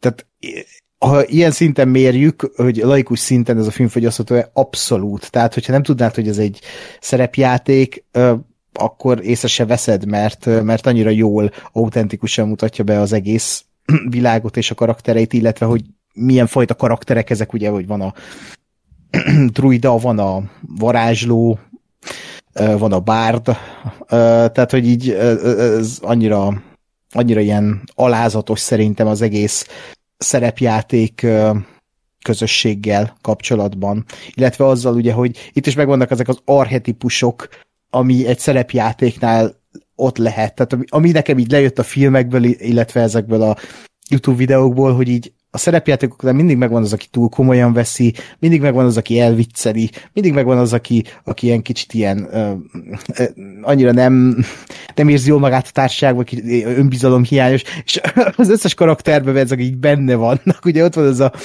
a, a hogy is hívták a Xenk, vagy nem tudom mi volt a neve annak a, a Jean Page alakítja azt a tünde jellegű karaktert, aki ilyen nem ismeri a humort, túl no, komolyan vesz igen. minden, és ugye az is egy tipikus példája ennek az egésznek. És, és úgy, úgy tudtak beleültetni a szerepjáték, mint olyan élményt a filmbe, az, az szerintem mesteri ilyen, ilyen szempontból, mert észre se veszed, de ha belegondolsz, ott van ez így a karakterekben és az egész filmben, és közben meg egy egy, egy csupaszív kalandfilm, ami, aminek van története, van eleje, közepe, vége, és nem arra van kihegyezve, hogy ú, most építjük a, az univerzumot. Beletettek ilyen részeket, de ez, ez úgy van benne a filmekbe, vagy a filmben, hogy, hogy oké, okay, ott van, lesz második rész, lesz második rész, nem lesz, nem lesz, de hogy nem szenved a filmettől, az egésztől. Úgyhogy szerintem ez nagyon jó film, és annyira jó, hogy ez így, ez az a film, amit így bármikor újra lehet nézni szerintem, mert így jó lesz tőle a kedved. Annyira jó a hangulata, és annyira jó a karakterek, a humor, a világ, hogy ilyen, mint amit a VLF-be is mondtam az idétlen időkignél, ez is ilyen bekuckózós film. És még amit ki akartam emelni, a maszkok. Rohadt jó, hogy így, itt is meghagyták ezeket a, a practical effekteket, és itt tudom én, a, a, a Jarnatán, a sólyom az elején, az konkrétan egy, egy sólyom báb, vagy a, vagy a, vagy a, vagy vagy amikor az a hal lenyeli a macskát, a macska bébit, és akkor ja, megmentik, olyan jók ezek a jelenetek, olyan igazivá teszik, és ilyen old school lesz az egész filmet, úgyhogy Na, nagyon jó, és talán az év legnagyobb meglepetése így blockbuster szinten, hogy ez a film ennyire jó lett. Én más nem is tudnék kiemelni, tényleg, mert uh, egy tök, szinte tök jó szórakozás, tökéletes szórakozás. A, annyi, hogy hát a zene az ilyen tipik fantasy sablon zene, tehát egy a, nem olyan hmm. nagy szám, de oké okay volt az is. Lon Balf talán? Aha, Lon Balf. Oké. Okay. Igen. Jó. Bármi gondolat, hogy mehetünk tovább? Mehetünk. Jó. Aki egyébként ismeri a játékot, vagy szokott szerepjátékozni, az írja le, hogy mennyire volt hű adaptáció, mert kíváncsi vagyok abszolút, szerintem nekem úgy tűnt, hogy az. Nyilván leegyszerűsítették, meg úgy tálalták, hogy egy átlag pláza néző is megértse, de nekem úgy tűnt, hogy szeretik ezt a világot az alkotók, és értik, hogy mitől működik. Igen, ez, ez, bocsánat, még elfelejtettem mondani, hogy én kedvet kaptam aztán a Legend of Vox Machinához, miután ezt a filmet megnéztem, nem tudom, Gáspár, azt te nézted, ugye, vagy még nem? Nem, még nem. Még nem, na az, az, fú, az még tökéletesebb. Tehát az az r Dungeons and Dragons, az ugye a Critical Role kampánya alapján íródott, és csinálták meg rajzfilmbe, és ők is a, a hangok, meg minden, és egy annyira király fantazi kaland az egész, hogy még csak az első évad közepén járok, de ott is ugye ezeket el tudnám mondani, mint a Dungeons and Dragons-nél, és ebből is látszik, hogy mennyire jó ez a, ez a szerepjátékos világ, hogy így hogy ugyanezek a toposzok, csak így még jobban megírva, mert nyilván ez egy sorozat formátum, és, és, és érzed, hogy, hogy, hogy igen, ez a szerepjáték műfaj, ez, ez ott van abban is, ebben is, és, és azt is én csupa szívvel tudom ajánlani, mert nyilvánvalóan az egy tényleg egy felnőtt rajzfilm, és tényleg szigorúan felnőttek nézzék, de, de ez fantasztikus, fantasztikus az a sorozat is ebben a műfajban. Na, köszönjük a mini ajánlót. És hát amitől félünk, hogy megbukik a Dungeons and Dragons, és nem készül több ilyen film, és amitől még félünk, az az Amitől félünk című alkotás, amiről most röviden beszélek. Majd szóljatok, köszi. um, angolul Boys Afraid a címe, Uh, amerikai, kanadai, finn horror vigyáték 179 perc. Ez önmagában egy, egy sokkoló info szerintem, és nem véletlen. Át, át, át, át az agyad a sok, ez a VLF film után, mert két óra 45 perc alatt nem tudunk filmet nézni. igen, igen, sajnos, és hát nem volt benne sok köszönet, de mindegy, mert ugye ezt nyilván a VLF 2 bepótolandó filmei közé ékeltem be ezt a 179 perces kis szösszenetet, de hát mindent a hallgatókért. De azért valamennyire érdekelt is a film, mert ugye Ari Aster írta és rendezte, aki korábban ugye a Midsommar-t meg a Hereditary-t, és azok nekem nagyon tetszettek, úgyhogy kíváncsi voltam, hogy hogyan folytatódik. Lesz-e Mester 3-as Esztertől, és hát így röviden annyit mondanék, hogy szerintem nem, nem lett Mester 3-as, sőt egy kicsit ilyen korai M. Night Shyamalan szagot érzek a karrierjén a, az Eszternek, hogy egy szerintem szinte tökéletes horrorral indított, majd utána lett egy, egy fokkal kevésbé jó, de egy nagyon-nagyon jó film a Midsommar, és akkor ez a harmadik filme még egyel kevésbé jó, mint az előző, aminek az is lehet az oka, hogy nyilván, hogyha valaki a világ összes sikerét bezsebeli az első két alkotásáért, akkor utána kifejezetten meglódul vele így az ego, az ególó, és nem biztos, hogy bárki nemet mond neki, és ez onnan látható, hogy a, a Boys Afraid az egy A24-os film, ha jól tudom, akkor 40 millió dolláros költségvetésen, ami ahhoz képest, hogy ez egy elvileg egy kis thriller vígjáték, nagyon-nagyon sok pénz, és hát a 180 perces játékidő se kedvez túlzottan a, a filmnek a, a mozikban, hiszen ugye annál kevesebb vetítése tud egy napra beférni, minél hosszabb az alkotás. Nem néztem meg még a box office, de gyanítom, hogy azért nem hozta azokat a számokat, amikre vártak a stúdiónál. Világszinten 8 millió dollárnál tart a film, úgyhogy ez kevésbé, kevésbé sikerült. Mit kell tudni erről az alkotásról? Hát a port.hu leírása alapján a következőt – Bó élete folyamatos rettegés, csak a pszichiáter által felírt gyógyszerekkel képes kimenni az őrültek keteli utcákra. Anyjának váratlan telefonhívása mégis arra kényszeríti, hogy elinduljon. Az abszurd humorral átitatott horrorisztikus utazáson a legsötétebb félemek a legnagyobb kalandokká válnak. Vajon célba ér Bó, vagy felemésztik lelkének sötét bugyrai? Hát ez nagyjából korrekt, ugyanis a filmnek igazából nincsen története. A rendező úgy fogalmazta meg a filmét, hogy ez a zsidó gyűrűk ura, ami olyan szempontból talán helyes, hogy ugye a főszereplő az egy utazásra indul, mégpedig valóban haza. A spoiler az anyja temetésére, ugyanis az anyja fejére ráesik egy csillár, és ő pedig hát nyilván ott kell lennie a temetése, hogy elmondja a gyászbeszédet. Az a probléma, hogy Bo egyébként egy, egy borzasztóan sérült ember, kicsit olyas, mint a Joker karaktere, egy full antiszociális ö, csávó, aki valóban pszichiáterhez jár, gyógyszerekkel tömítele, mindentől rettek folyamatosan, az egész élete egy rettegés, az egész élete egy ilyen nagy fóbia, egy undorító lepukkant lakásban él, és az is nagy problémát okoz neki, hogyha át kell menni a szemközti boltba.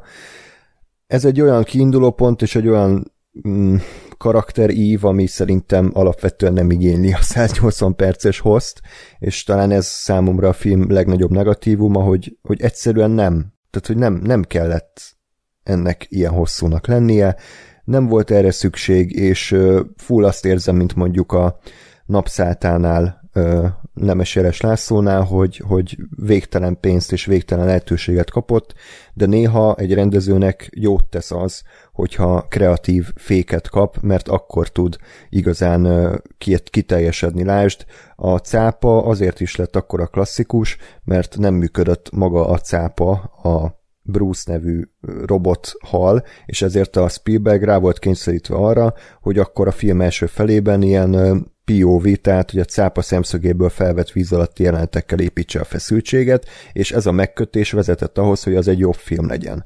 Az a baj, hogy a Boys of Raid-be semmilyen megkötést nem látunk, hanem csak azt látjuk, amit a rendező kitalált és megvalósított, ami természetesen sok szempontból jó, hiszen egy tehetséges alkotóról beszélünk, de ugyanakkor számomra egyszerűen túltolta a, a bizarr jeleneteket. Azt kell tudni a filmről, hogy ö, három órás, és körülbelül az első két órája szerintem még úgy, ahogy értelmezhető, hogy az egész egy nagy szimbólumrendszerre épül, tehát ilyen szempontból a Motherhöz tudnám hasonlítani, hogy önmagában ennek a történetnek logikailag nem sok értelme van. Tehát ez a világ szerintem nem egy, egy létező világ, hanem az egész egy, egy metafora, az egész egy szimbólumrendszer arra, hogy tényleg az átlag ember, meg akár Eri magában ahogy a címéből is látható, mitől fél, mi, mik azok a dolgok, amik, amik ö, kiváltják belőle ezt az érzést, és ugye mi az oka, hogy ez létrejött, ez a fajta szorongás. Ugye nyilván már a film nyitó jelenete erre ad egyfajta választ, tehát onnantól, hogy megszületett a főszereplő, onnantól már halára volt ítélve, ugyanis egy olyan anyát kapott maga mellé, aki, aki borzasztóan elnyomta és borzasztóan bánt vele. Ez szerintem egész jól ábrázolta a film, bár inkább a második felében, az első felében csak utalásokat láttunk rá, de az is bőven elég volt arra, hogy, hogy ezt tetten érhessük, és ilyen szempontból is a Jokerrel egyébként nagyon komoly párhuzamba vonható a két film. Tehát azt látjuk, hogy a az elindul erre az utazásra, nyilván teljesen abszurd és eltúzott jelenetekkel tarkítva, tehát különböző menekülések, akciójelenetek, meg bizarr humor, a humor nekem annyira nem működött egyébként a filmben, csomóan írták Redditen is, meg Twitteren is, hogy mennyi, mennyien, mennyire sokat rögtek ezen a, a Boys on Freden. Én egyszer-kétszer talán elmosolyodtam, de nekem inkább ilyen bizarrul kínos volt az összes szituáció. Ö, és azt azért hozzá kell tenni, hogy aki nem nagyon bírja a teszetosza tutyimutyi, magatehetetlen, nyomorult embereket, az ne nézze meg ezt a filmet, mert Joaquin Phoenix egy százszázalékosan ilyen karaktert alakít, akinek az is 10 percig tart, hogy kinyögjen egy mondatot nyökögés nélkül.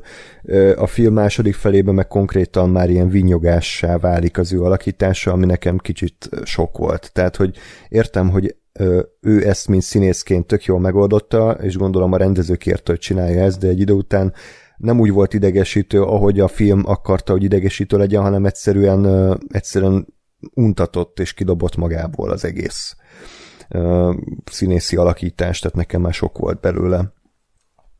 De onnantól, hogy, hogy ugye elindul erre az utazásra Bo, nekem az volt a meglepetés, hogy nem azt látjuk, mint egy klasszikus road movie-ban, hogy több apró úti vagy ilyen megállóhely van, hanem vannak ilyen nagyobb egységek, tehát amikor a Nathan Lénéknek a házába kerül, aztán meg van az a, az a vándorszínészes jelenet, és utána már meg is érkezik, csak ezek az egységek elég hosszúak, és lehet, hogy ezért is tűnik hosszúnak a film, mert nem sok rövid, apró egységből áll össze, hanem, hanem több ilyen um, nagyobb, hosszabb epizódból.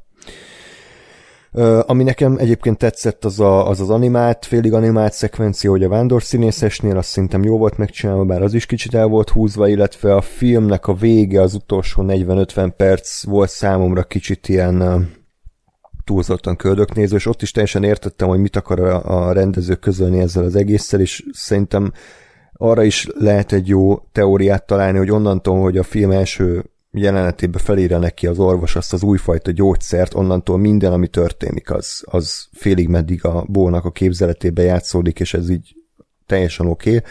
A kérdés az, hogy én ezt miért nézem, és ez nekem miért ad élményt. Tehát, hogy a Mothernél is kicsit ez volt a bajom, hogy csak és kizárólag a metafora szintjén működött az a film, de önmagában nem mesélt el egy történetet, és itt is ez a helyzet, hogy önmagában a történet az, az vagy nem létezik, vagy, vagy nagyon-nagyon vékony, és maga a mondani való pedig számomra nem volt egyáltalán olyan szinten elgondolkodtató, vagy annyira érdekes, hogy ez egy három órás filmet ki tudjon tölteni. Tehát, hogy kicsit két szék közül a padalá esett nekem ezért a, a filmnek a, a utolsó 40-50 perce, amikor tényleg már teljesen elborult baromságok történnek, most spoilerekkel együtt, tehát hogy van úgy, hogy egy csaj orgazmus közben hullamerevséget kap, van egy óriási péniszszörny, amiknek természetesen mind lehet magyarázatot találni, hogy ugye a péniszszörny az az apját szimbolizálja, aki csak egy pénisz volt számára, hiszen ő volt, aki megtermékenyítette az anyát, bla bla bla, ezek okék, csak egyszerűen már, már, már túl sok, és elveszít a film, és a vége is egyébként ilyen az a nagy tárgyalás szekvencia, hogy már vártam, hogy vége legyen, mert pontosan tudtam, hogy, hogy mire akar kimenni a film.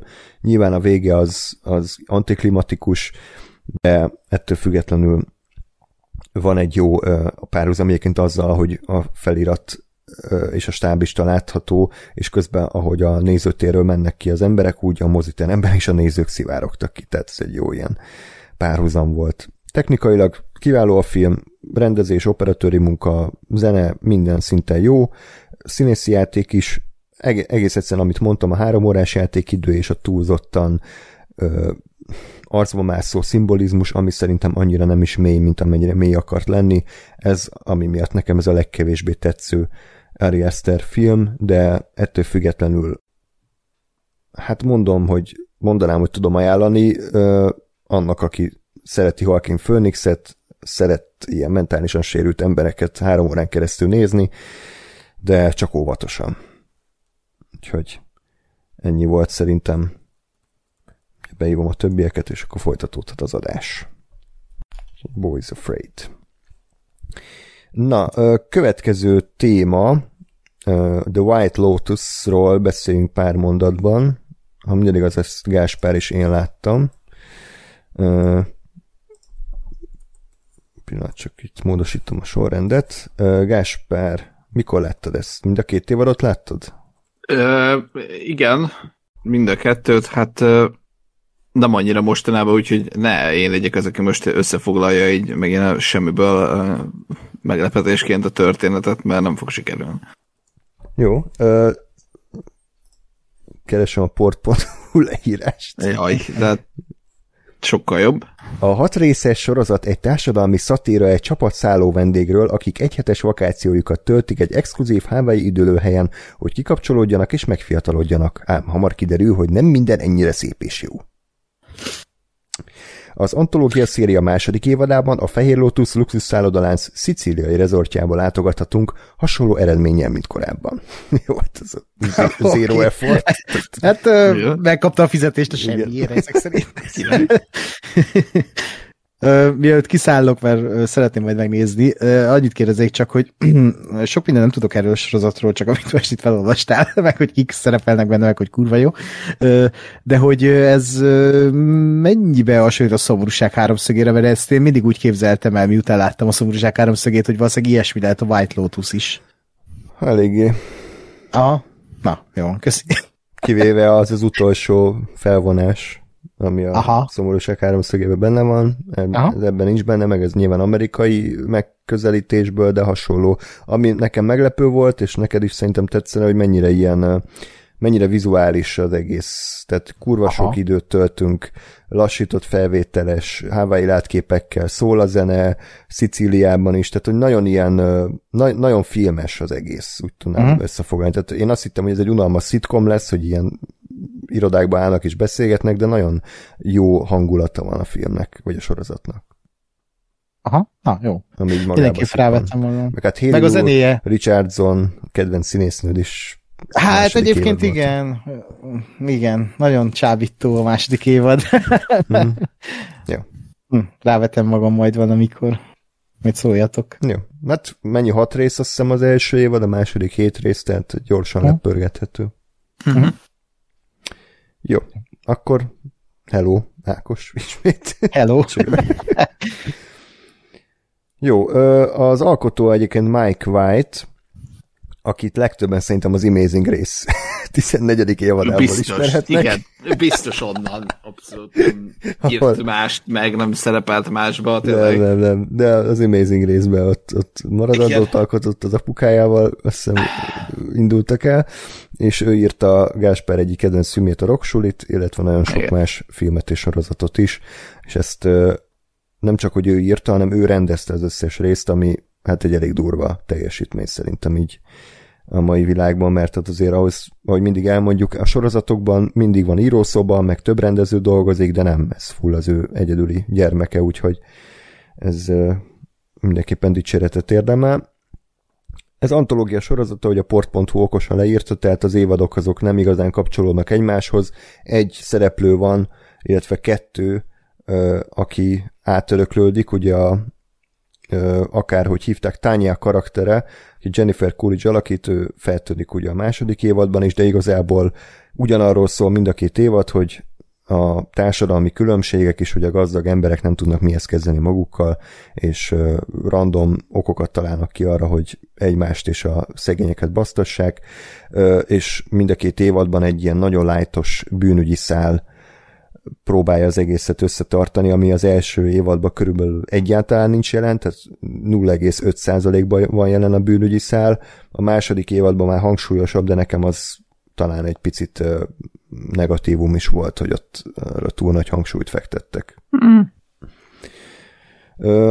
Nekem az volt a meglepő az egésszel kapcsolatban, hogy én azt hittem, hogy ez olyan, mint az Only Murders in the Building, meg ezek, hogy ez alapvetően egy bűnügyi krimi sorozat, és mellette bemutatja ezeket az embereket, meg ezt a világot, de hogy ez egy, ez egy krimi. De aztán pár rész után rájöttem, hogy úgy rohadtul nem. Tehát, hogy ez egy, ez egy vígjáték, dráma, szappanopera. Tehát, hogy itt a bűnügyi rész az semmi, nem létezik, hanem tényleg azt nézzük, hogy ezek a gazdag emberek, ugye különböző családok, meg párok, meg, meg szinglik, azok mit csinálnak ebben a első évadban, hogy a Hawaii luxus hotelben, és hogyan változik a karakterük, hogyan változik a személyiségük.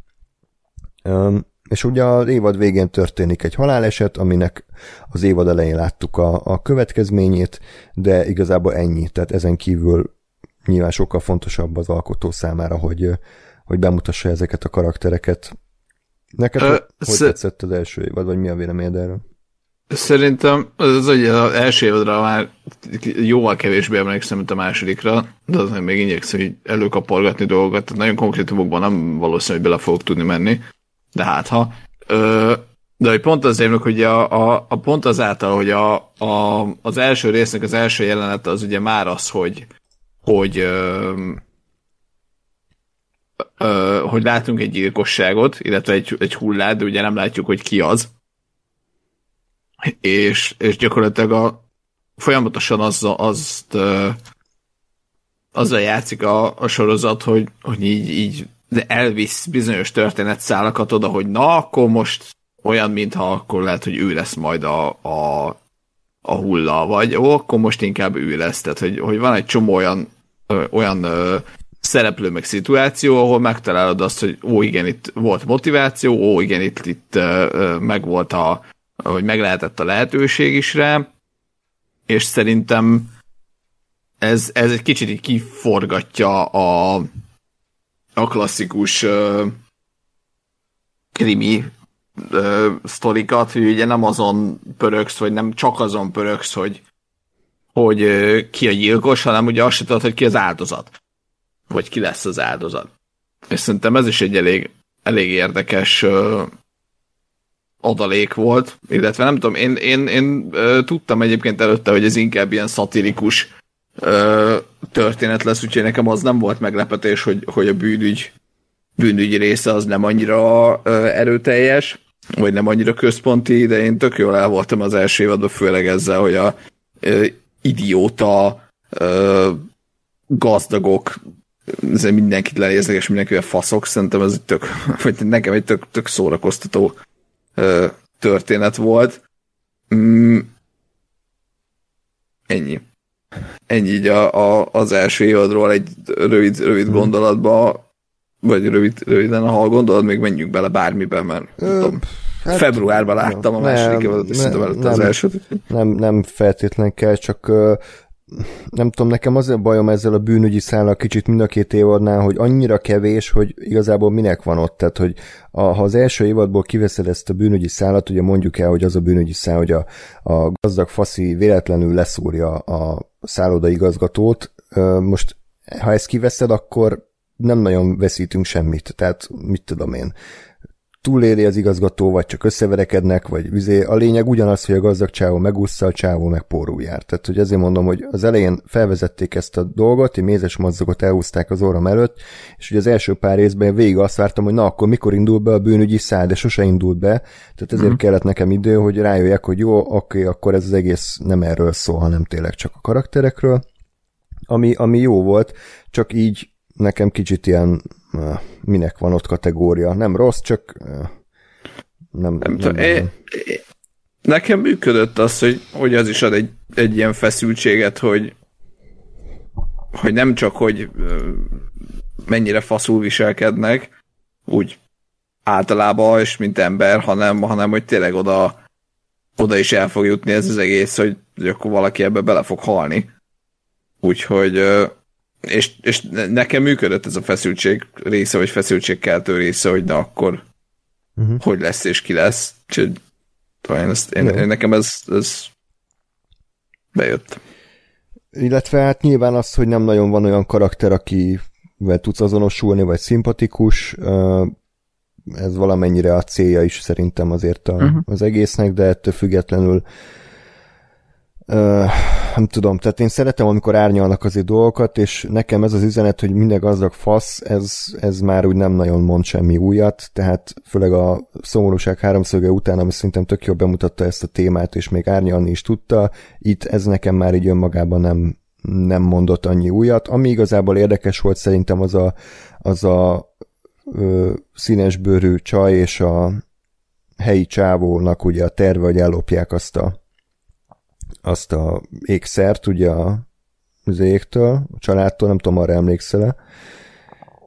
Valamennyire, igen. Az, az szerintem olyan szempontból egy érdekes húzás volt, hogy ugye a csaj magát egy ilyen szabadságharcosnak állította be, hogy ő az, aki küzd a gonosz fehér gazdagok ellen, és azzal, hogy rábeszéli ezt a random pincérsrácot, hogy lopjon el egy, egy ékszert, azzal ő jogos revansot vesz ezeken az embereken, csak hát aztán lehető legrosszabbul sül el az egész, mert a srácot lecsukják, a család az ugyanúgy együtt marad, sőt, még közelebb is hozza őket ez az élmény, ő meg egy életre szóló ö, ilyen bűn, hogy, hogy mondjuk ezt?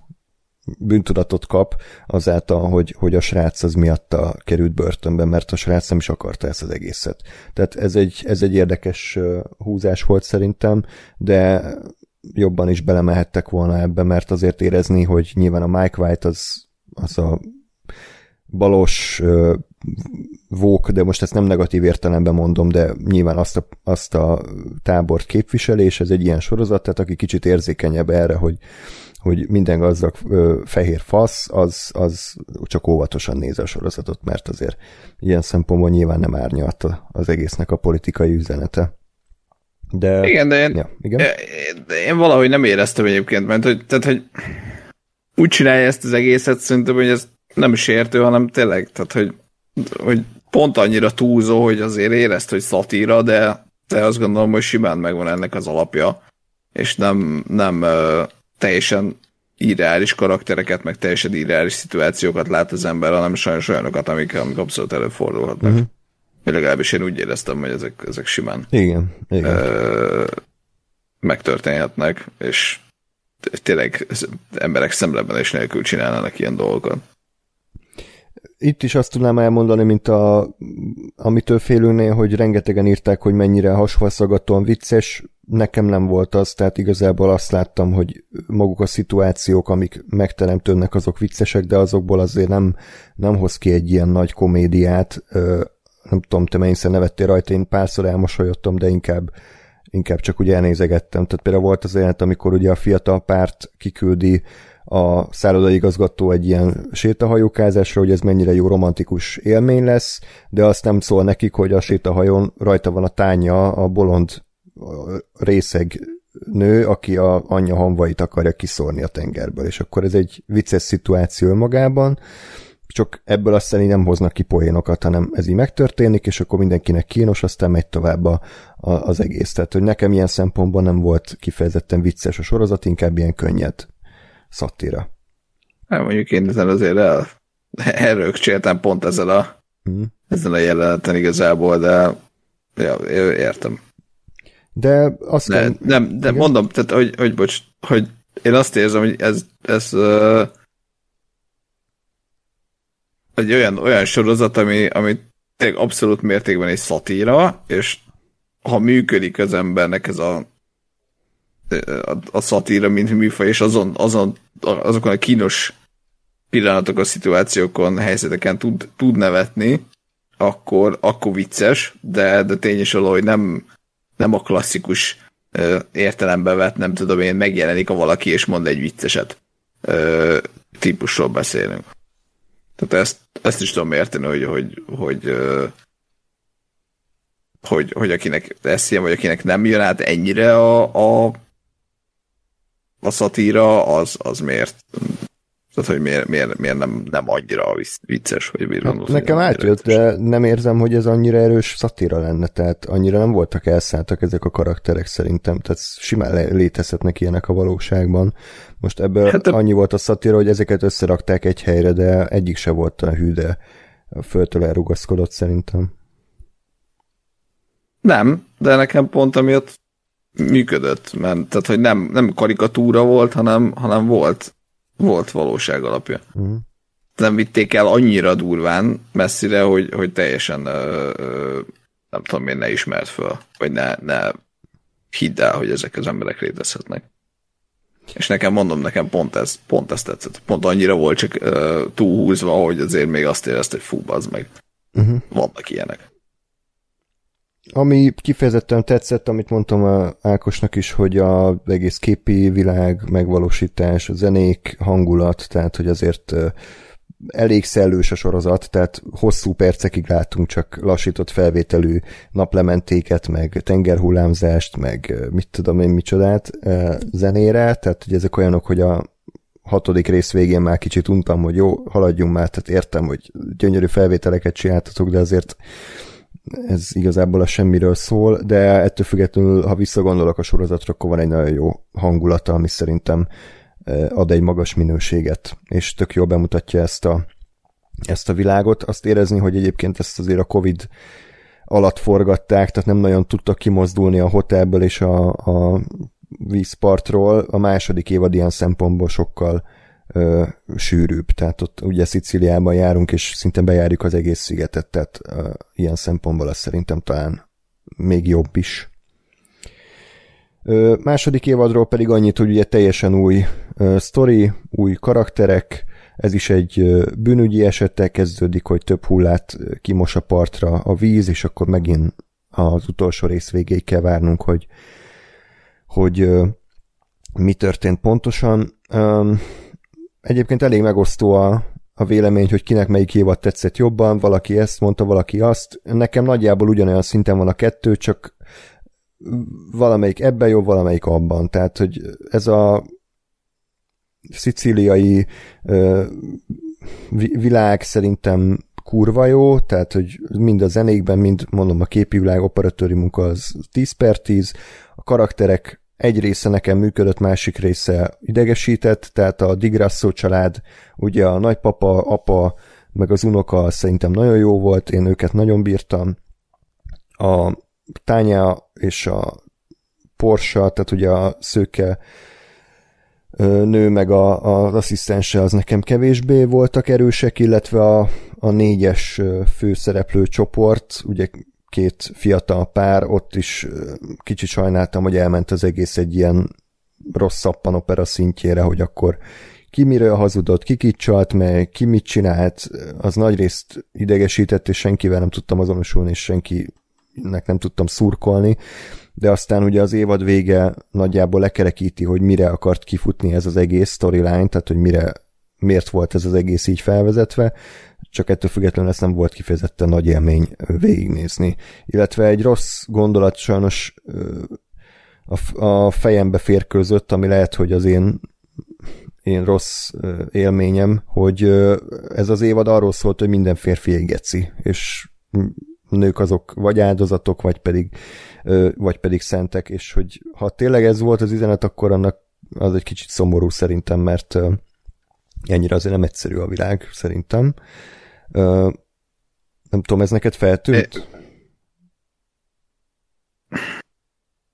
Ö, valamennyire igen, de, de én erre ugyanazt mondom, ami a tehát hogyha az első évadban a, a, a gazdagokra, akkor itt az a férfiakra, tehát hogy ez, ezek ugyanolyan olyan dolgok, hogy nyilván, nyilván elvitte a, a nem teljesen szélsőséges, de nyilván túl van húzva. Tehát én nem gondolom, hogy hogy száz százalékban komolyan vehető, de nem is száz százalékban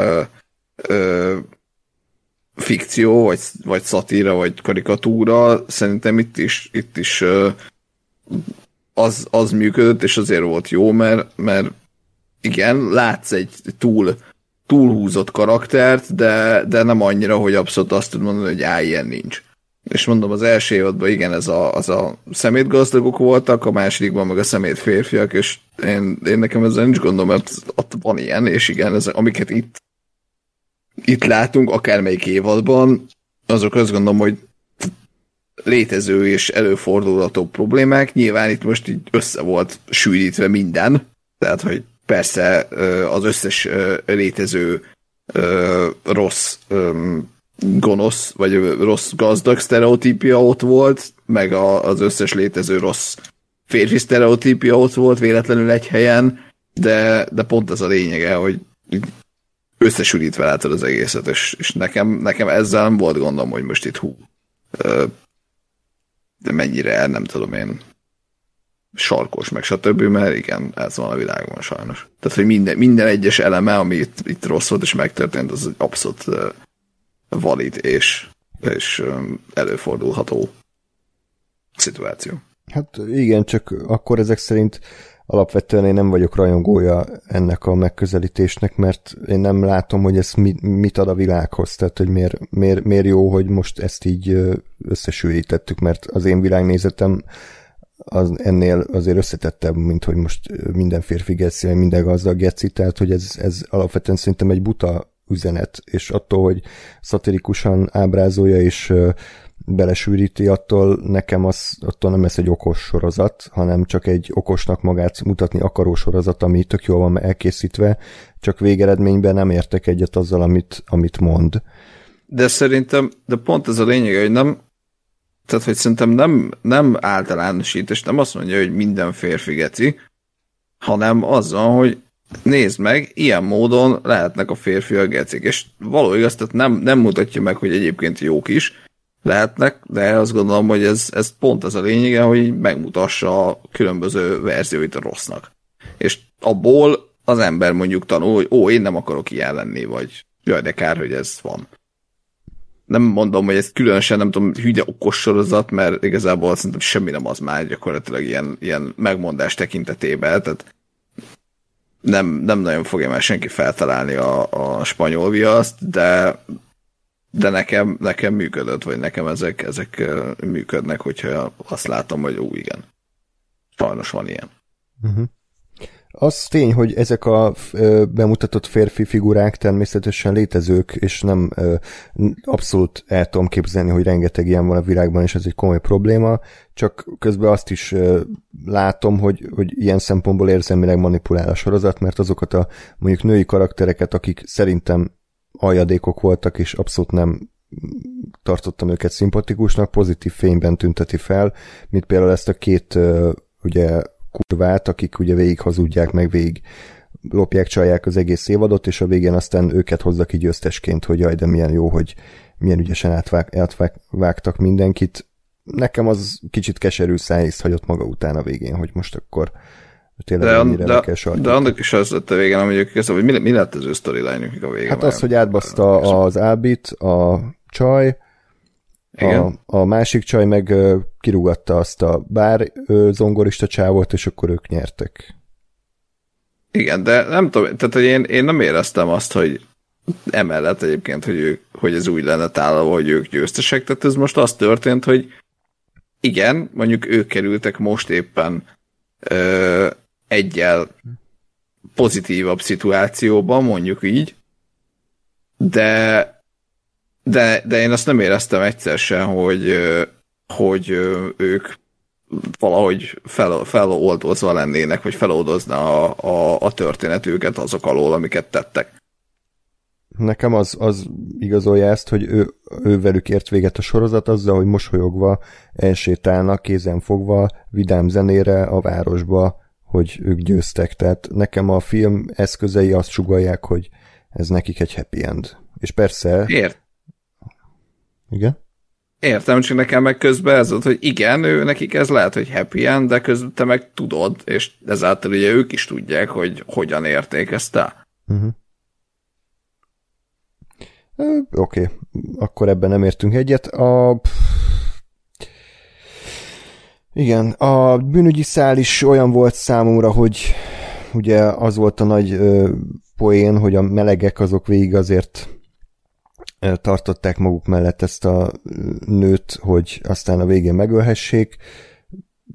Nem tudom, tehát, hogy nem volt erre könnyebb módszer, hogy most heteken keresztül, vagy napokon keresztül nem tudom hány ezer tízezer dollárt költenek rá, mindenféle partikra viszik, meg zabáltatják, meg mit tudom, csinálnak azért, hogy aztán a végén egy csónakba belelőjék a vízbe, tehát hogy nem tudom, tehát hogy ott, ott, ott erre mondtam azt, hogy túl nagy hangsúlyt kapott az utolsó részben a bűnügyi szál, ami nyilván mm. ö, pont az volt a bajom az első évadban, hogy kevés volt, tehát ez a, igen, ez is baj, az is baj, csak hogy akkor már elfogadtam, hogy oké, okay, ez egy ilyen sorozat, hogy az egy full 20 rangú dolog, aztán az utolsó résznek a felét ez vitte el, hogy akkor most mit balfaszkodik a hajón ez a nő, akire önmagában szerintem már nem nem nagyon volt nekem szükségem továbbra se, tehát hogy őt így tovább vitték a második évadba valamiért, de ennyi erőben bárki mást tovább viettek volna az első évadból. Um, azt tetszett, hogy lezárták, tehát az a balfasz korlát lefejeléses halál, az, az szerintem nagyon vicces volt, és így az egész egészet így zárójelbe teszi ügyesen, csak nem tudom, nekem ez nekem ez túl nagy hangsúlyt kapott ahhoz képest, hogy egyébként mennyire nem foglalkozott vele a sorozat. Nekem az nem tetszett ezen a vonalon, hogy én, én vártam, hogy valami, valami fordulat vagy poén lesz. Én konkrétan arra, arra számítottam, hogy ugye arról fog szólni, hogy a, hogy a tárgya ugye megtalálja ezeket a nyomokat, meg már ott nagyon, nagyon úgy gondolja, hogy kiderítette, hogy ú, a férje akarja megölni, és a végén kiderül, hogy kurvára nem. Tehát, hogy már csak ő, ő és ez is lehetett volna egy ilyen, egy ilyen görbetükör, hogy, hogy ő maga annyira paranoid, hogy, hogy azt hiszi, hogy a férje meg akarja ölni, mert belelát dolgokat ö, eseményekbe, vagy, vagy apróságokba, és közben meg semmi ilyesmiről szó sincs, hanem valami abszolút banális magyarázat van a helyzetre. És aztán ehhez képest, hogy hát tényleg pontosan az történt, amire számítottál, vagy ami, amire a, a sorozat vezetett, vagy amiféle a sorozat vezetett, az, az nekem egy kicsit csalódás volt, mert úgy voltam, hogy jó, jó, de és akkor mi van? Hát, hogy valami, valami, valami onnan hiányzott, mert így önmagában nekem az tényleg nem, nem, nem volt ilyen formában annyira ütős, hogy nem volt a végén valami, valami csavar.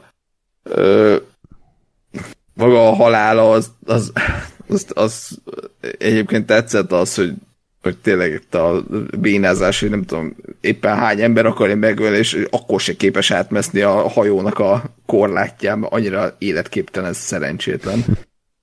Az, az, az tetszett, de de ezt a részét én se, én se annyira éreztem erősnek, hogy, hogy, hogy igen, pontosan az történt, ami felé vezetett a dolog, és akkor így, oké. Okay.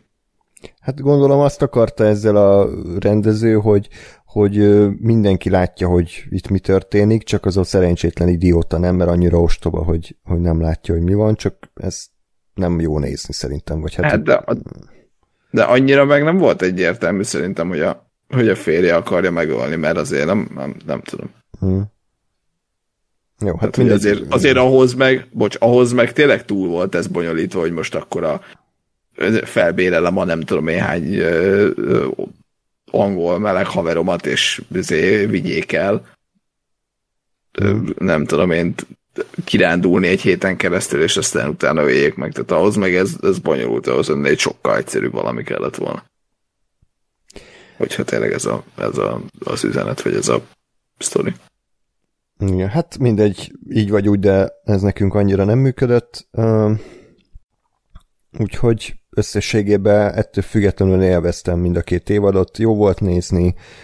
Mondom, nekem kicsit arzomászóan volt tálalva a politikai üzenet, még ha nem is értettem vele egyet mindig, de egyébként szórakoztató volt, és tényleg tök jók a színészek, jó a casting, néha vicces is, és el lehet vele lenni. Neked két évad között így van valami különbség, vagy nagyjából ugyanazon a szinten van? Ó, hát talán egy picit a, az első jobban tetszett egyébként, az, az valahogy úgy éreztem, hogy jobban, jobban egyben van, vagy jobban uh-huh. ö, érdekel, érdekesebb stb. De jó volt a második is egyébként, úgyhogy uh-huh. nem sokkal, de, de az egy kicsit nekem lemarad az első mögött. Jó. Akkor visszahívjuk Ákost, reméljük, hogy még itt van velünk.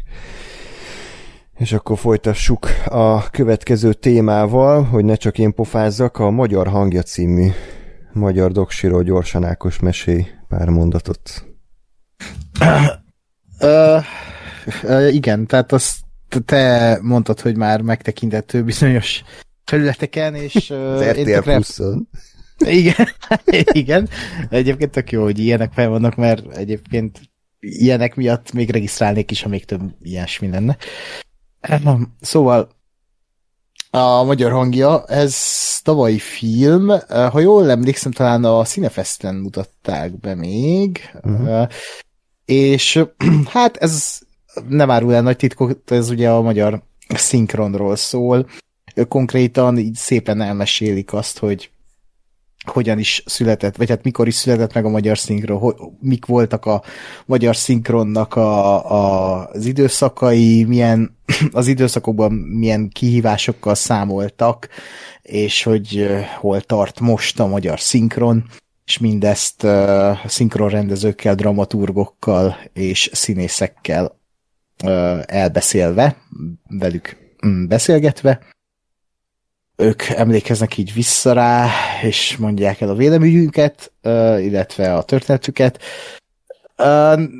Hát szerintem így az adásból az már lejött, hogy én például nagy szinkron rajongó vagyok, magyar szinkron rajongó, és mindezt úgy, hogy van bennem egy ilyen ambivalens érzés, és mindig is volt, hogy igazából szinte minden eredeti nyelven nézek, de hogy közben meg nagyon érdekel engem a magyar szinkron, Uh, szeretem a magyar szinkront, ennek ellenére is minden eredeti nyelven nézek, próbálok mindent megnézni, aztán magyarul is, mert, uh, és azt a dokumentumfilmben is szépen elmondják, hogy régebben azért a magyar szinkron az ilyen világszínvonalú volt, de most arra azért ez szépen felhigult, és hát azért már omlik a minőség, sajnos. de ennek ellenére tök jó volt ez a film, mert így hát sok újat nem mondott, de közben meg így simogatta a lelkemet, hogy jaj, de jó, hogy ilyen készült, mert ez ilyen ö, hozzám szól, meg hozzád is András, gondolom. Ja, abszolút, és, és, és ami, ami például nekem ez egy ilyen nem tudom én, ősélmény a magyar szinkronnal, hogy a, a megszeretette velem konkrétan így az irodalmat például a, az Arthur királynak a szinkronja, ahol annyira tetszett nekem a Fekete Ernőnek a hangja, ő volt ugye a Lancelot, az ilyen Grufudnak a magyar hangja van a filmben, és, és annyira szépen beszélt ez az ember, és így akkor még nem tudtam, hogy ki ez. Aztán utána ugye nyilván a Batman kezdődik be volt, az, az a korszak, az a 2004-2005-ös, és így Artur királynál kezdtem meg mondani, fekete ernő, fú, ki ez a fekete ernő? És utána néztem aztán, hogy én is elkezdtem így mm, pedzegetni a, a magamba ezeket a dolgokat, hogy jaj, de jó lenne ilyen szépen olvasni, meg hogy ha ez hogy van, hogy olvasni, de jó lenne. Tehát, hogy így elindított bennem dolgokat, és így érdeklődéssel figyeltem aztán úgy ezek után így az irodalmat, a színművészetet, a magyar színművészetet. Tehát a, a magyar szinkronnak egy ilyen ereje is megvan, hogy például nekem, mint itt vidéki embernek olyan színészeket hallhatok, akik, akiket én nem láthatok színházba. Én nagyon szeretek színházba járni, de de például egy Fekete Ernőt én úgy tartok a kedvenc színészem, a kedvenc magyar színészemnek jelenleg, hogy főleg a magyar szinkromunkáit hallottam, és úgy ismerem. Meg persze láttam színházba is aztán, és, és tényleg korunk egyik legjobb magyar színésze, de hogy a szinkron által jutott el hozzám az ő művészete, és mindeközben ezt úgy, hogy egy másik embernek a művészetét kell ugye nyilván szinkronizálniuk, és amit a dokumentumfilmben is említettek, hogy ilyen erkölcsi ö, dilemmák voltak annak idején, hogy ez most mennyire erkölcstelen, mennyire veszik el az adott színésznek a hangját, és mennyire számít egy ilyen hamisításnak az egész. De hát ugye nyilván tudjuk, a magyar szinkron az, az néha hozzáad a filmhez, és ezt is elmondták a dokumentumfilmben, azt hiszem pont Depres Attila, hogyha kapnak egy Z kategóriás szart, akkor azt úgy fel tudják javítani, és az úgy akkor úgy érzik, hogy tettek valami nagyon jót. Üm, és, és ez, e, e, ezekről szól igazából, hogy, hogy főleg, főleg inkább én úgy éreztem, hogy pozitívumai, pozitívumait próbálják kiemelni a szinkronnak. A végén azért belementek bizonyos dolgokba, hogy, hogy már nem, tehát hogy egy ilyen futószalag lett az egész, és hogy romlik a minőség, a, például belementek a hogy mennyire alul vannak fizetve itt is ugye a, a, a színészek, illetve gondolom a szinkron rendező is, és a szinkron stáb. Viszont abban nem mentek bele, és ezt tökre furcsáltam, hogy ö, én nem azért nézek főleg eredeti nyelven filmeket, mert fúj magyar szinkron, izé, Mm, nem tudom, nem tudok angolul, vagy ilyesmi, mert ezek, ezeket mondták, hogy jaj, megtanulnak az emberek angolul, és azért szajkozzák az emberek azt, hogy legyen angol vetítés, meg angol nyelvű film mindenhol. Nem, én igazából, ha török lenne, akkor is törökül szeretném nézni, mert az eredetit, eredeti alakításokat szeretném visszakapni, és ahhoz hozzátartozik a hang is. És ezt nem érintették, ezt sajnáltam, ezt így fel tudnám vetni, mint hát, hibát.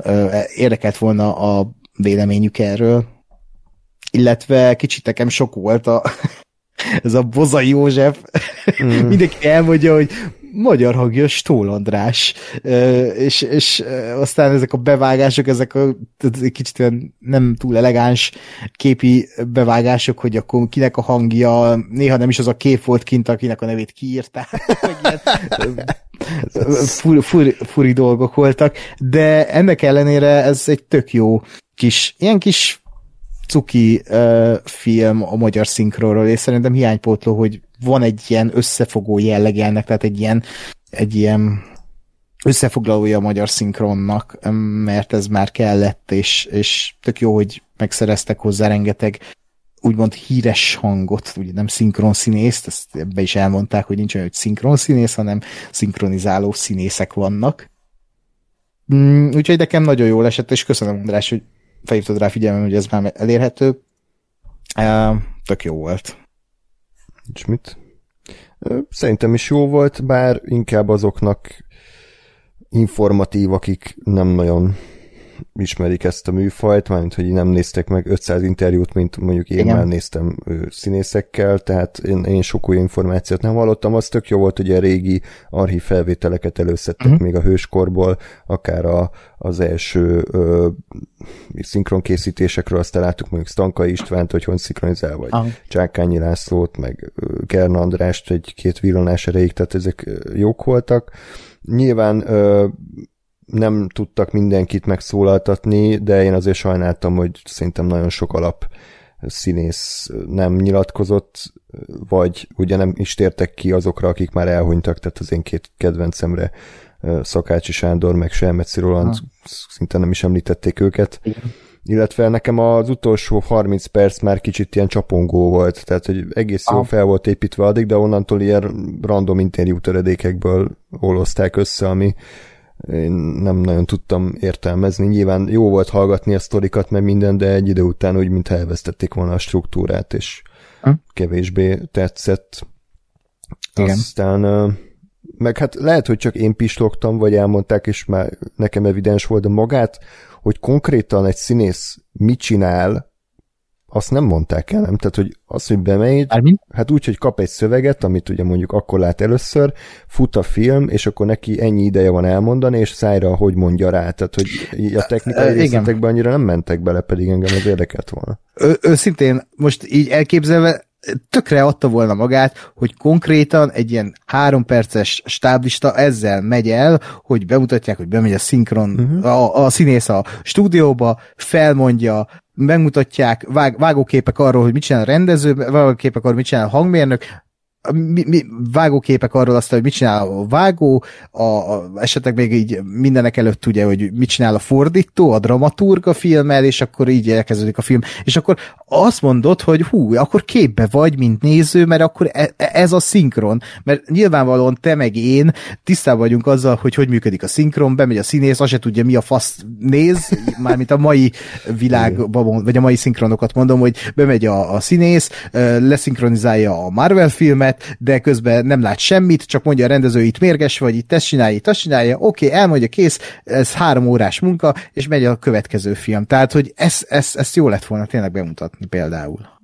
Abszolút, és, és tehát, hogy igen, az, hogy onnantól, hogy megmutatják egy mondjuk egy 30 másodperces részletet, és onnantól egy folyamatot végigkövetünk odáig, hogy ezt a részletet újra látjuk, de már a kész szinkronnal. Tehát szerintem ez annyira adta volna magát, uh-huh. és nem, nem csinálták meg, csak így random interjú töredékekből összerakhatjuk, hogy igen, a színész nem tudja, hogy mit olvas fel, meg igen, ki van takarva a kép, meg igen, uh-huh. csak eldarálja a rendező, hogy mi a motiváció, csak ezt nem értem. Például volt egy dalfutár epizód, amiben szinkronizáltak, na hát az alaposabban volt megcsinálva, pedig annak a műsornak nem is ez a lényege, úgyhogy ez, ez volt talán így a, az egyik legnagyobb csalódás nekem.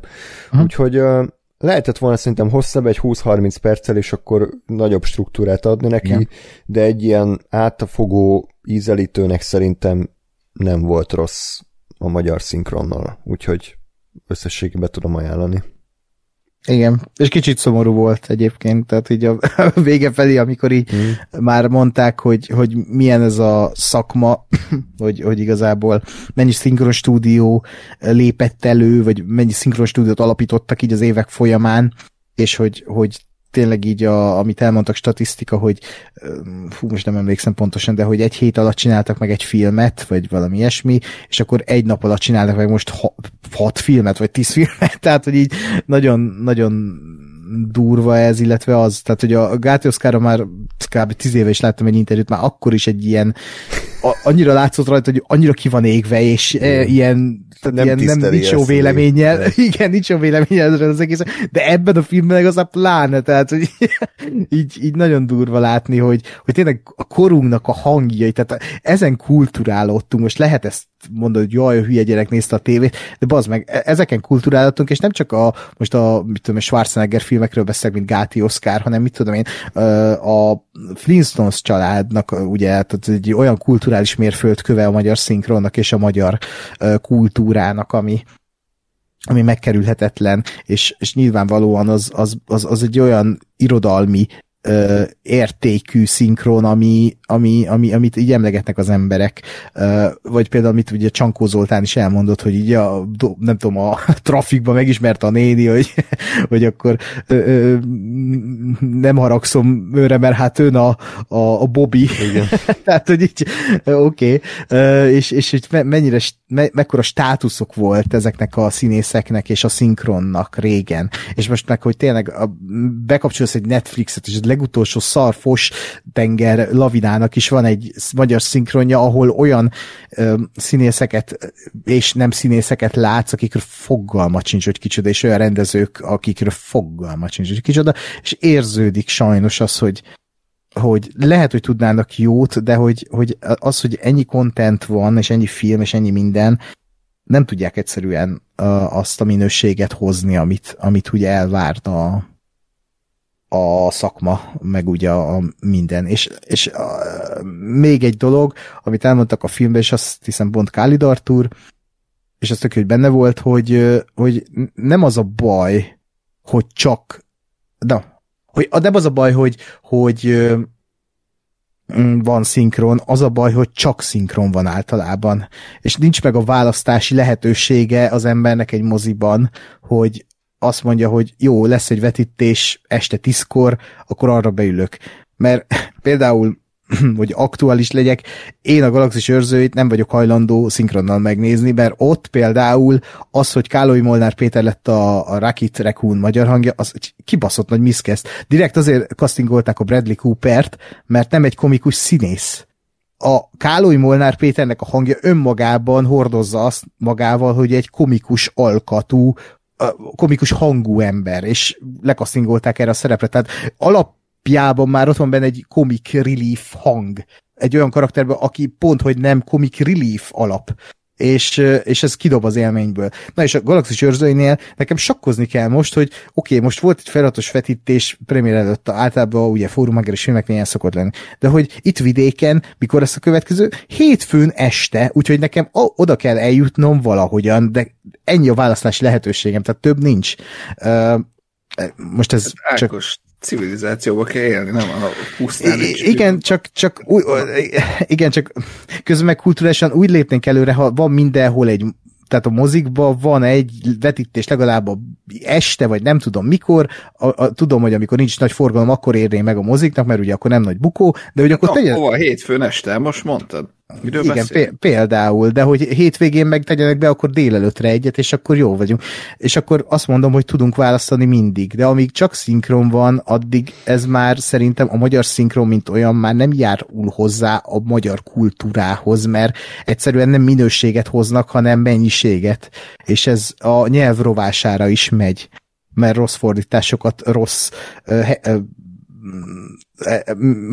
akár szótok számú e, szinkronokat is hallunk, ami leugrik a vászorról. Úgyhogy ez, ez szerintem egy nagy probléma a magyar szinkronnal. Mindenek ellenére én még mindig hatalmas rajongója vagyok, és mindig így várom, hogy hú, milyen, milyen lesz ennek a, a szinkron, vagy filmnek a szinkron castingja, vagy hú, vajon, amikor a Deadpool bemutatták, hogy vajon ki, lehet a, ki lesz majd a Deadpool magyar, és akkor meghaltam, hogy Svetko Sándor, akkor ú, hát ez nem, nem jó, mert ugye az első ő volt, és akkor mondta a szinkronrendező, hogy hát nem, őt, nem is őt akarták már, mert egyszerűen nincs meg a Cvetko Sándorban az, ami a Ryan Reynolds hangjában, és ezért a Nagy Ervin.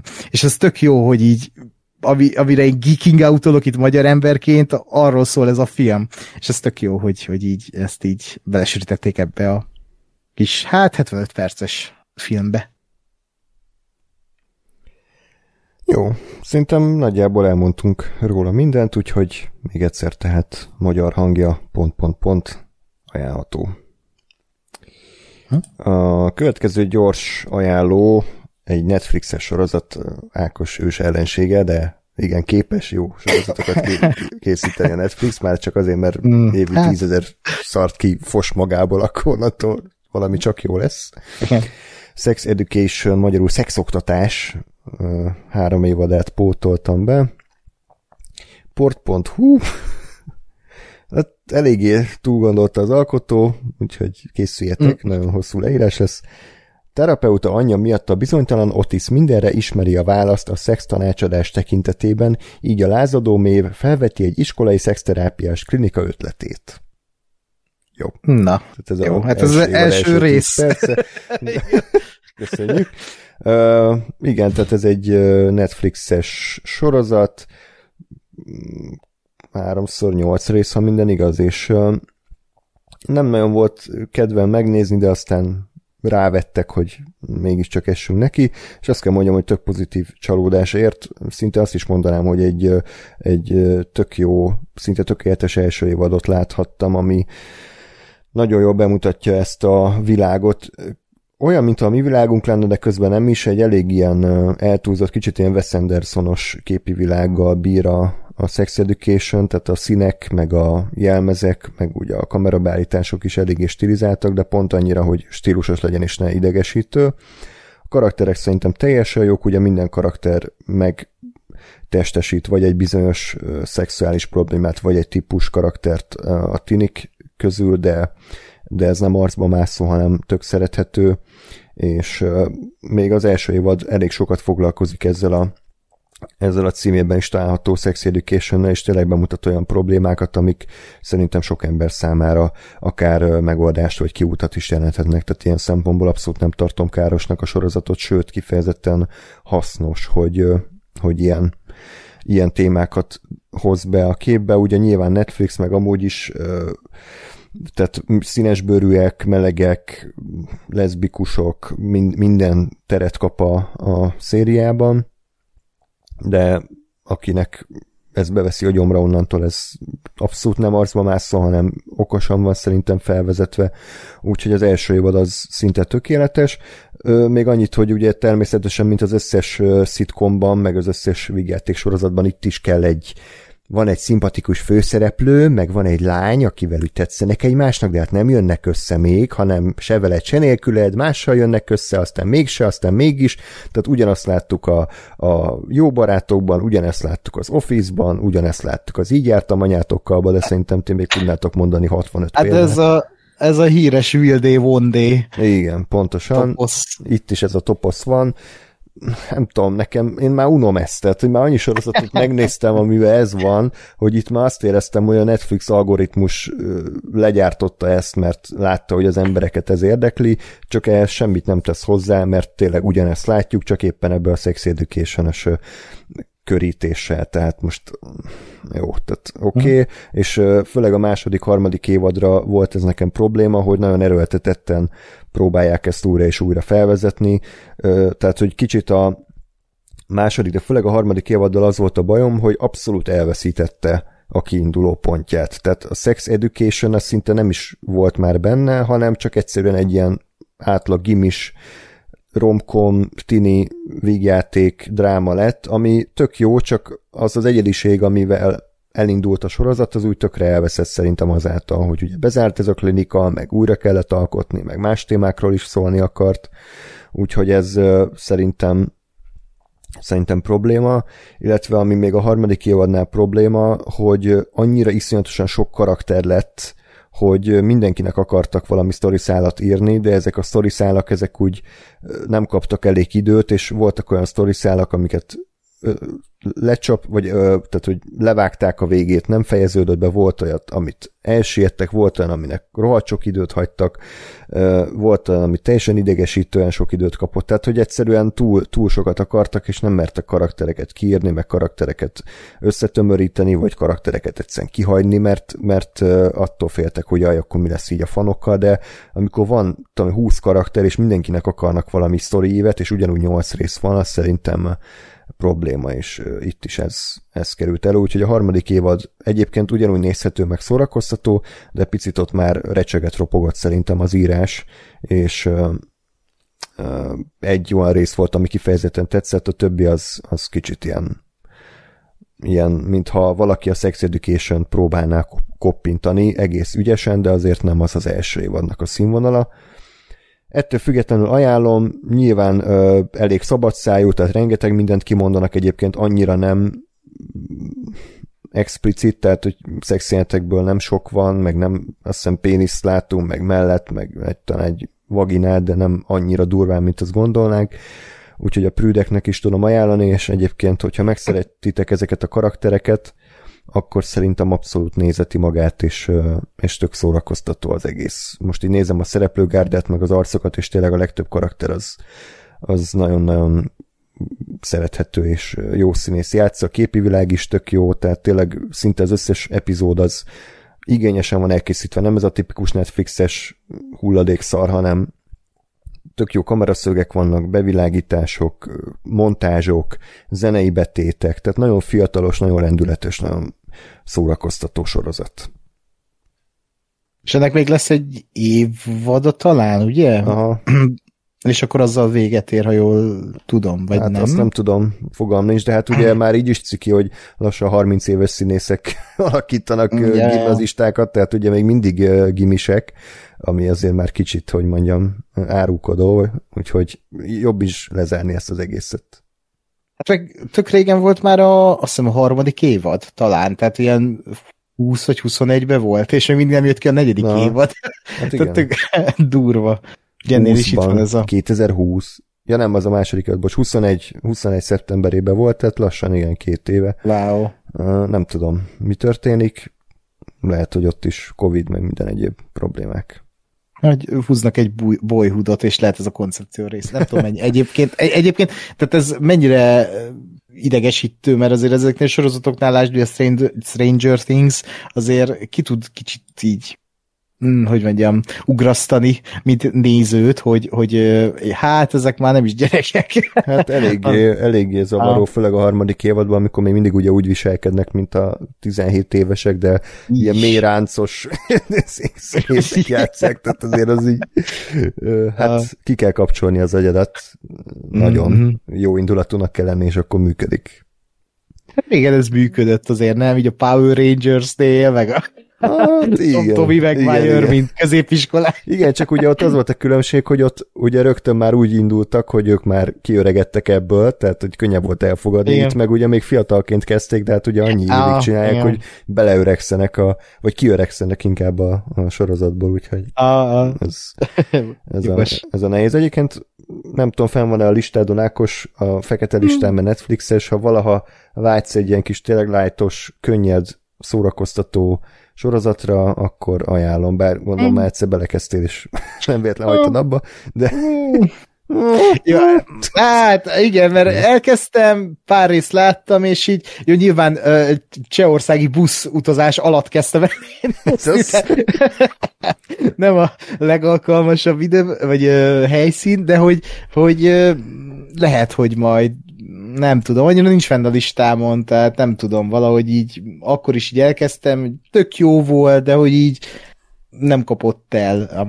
Aztán mm. lehet, hogy majd, ha kijön az utolsó évad, akkor mm, elkap valami hév, és, és meg fogom nézni, de már nagyon ritkán nézek sorozatot, én azt vettem magamon észre, hogy inkább inkább kivárom az ilyet, amit így nagyon várok, meg ilyen nagyon jó kritikákat kap, és akkor azt megnézem, de hogy így Hát, tudod, én nem süllyedek le ilyen sex education, hagyjál uh, succession, meg Barry. Hát tehát... most már kinőtt a sorozatokban, köszönjük. De ezek a Mandalorian. Ugye?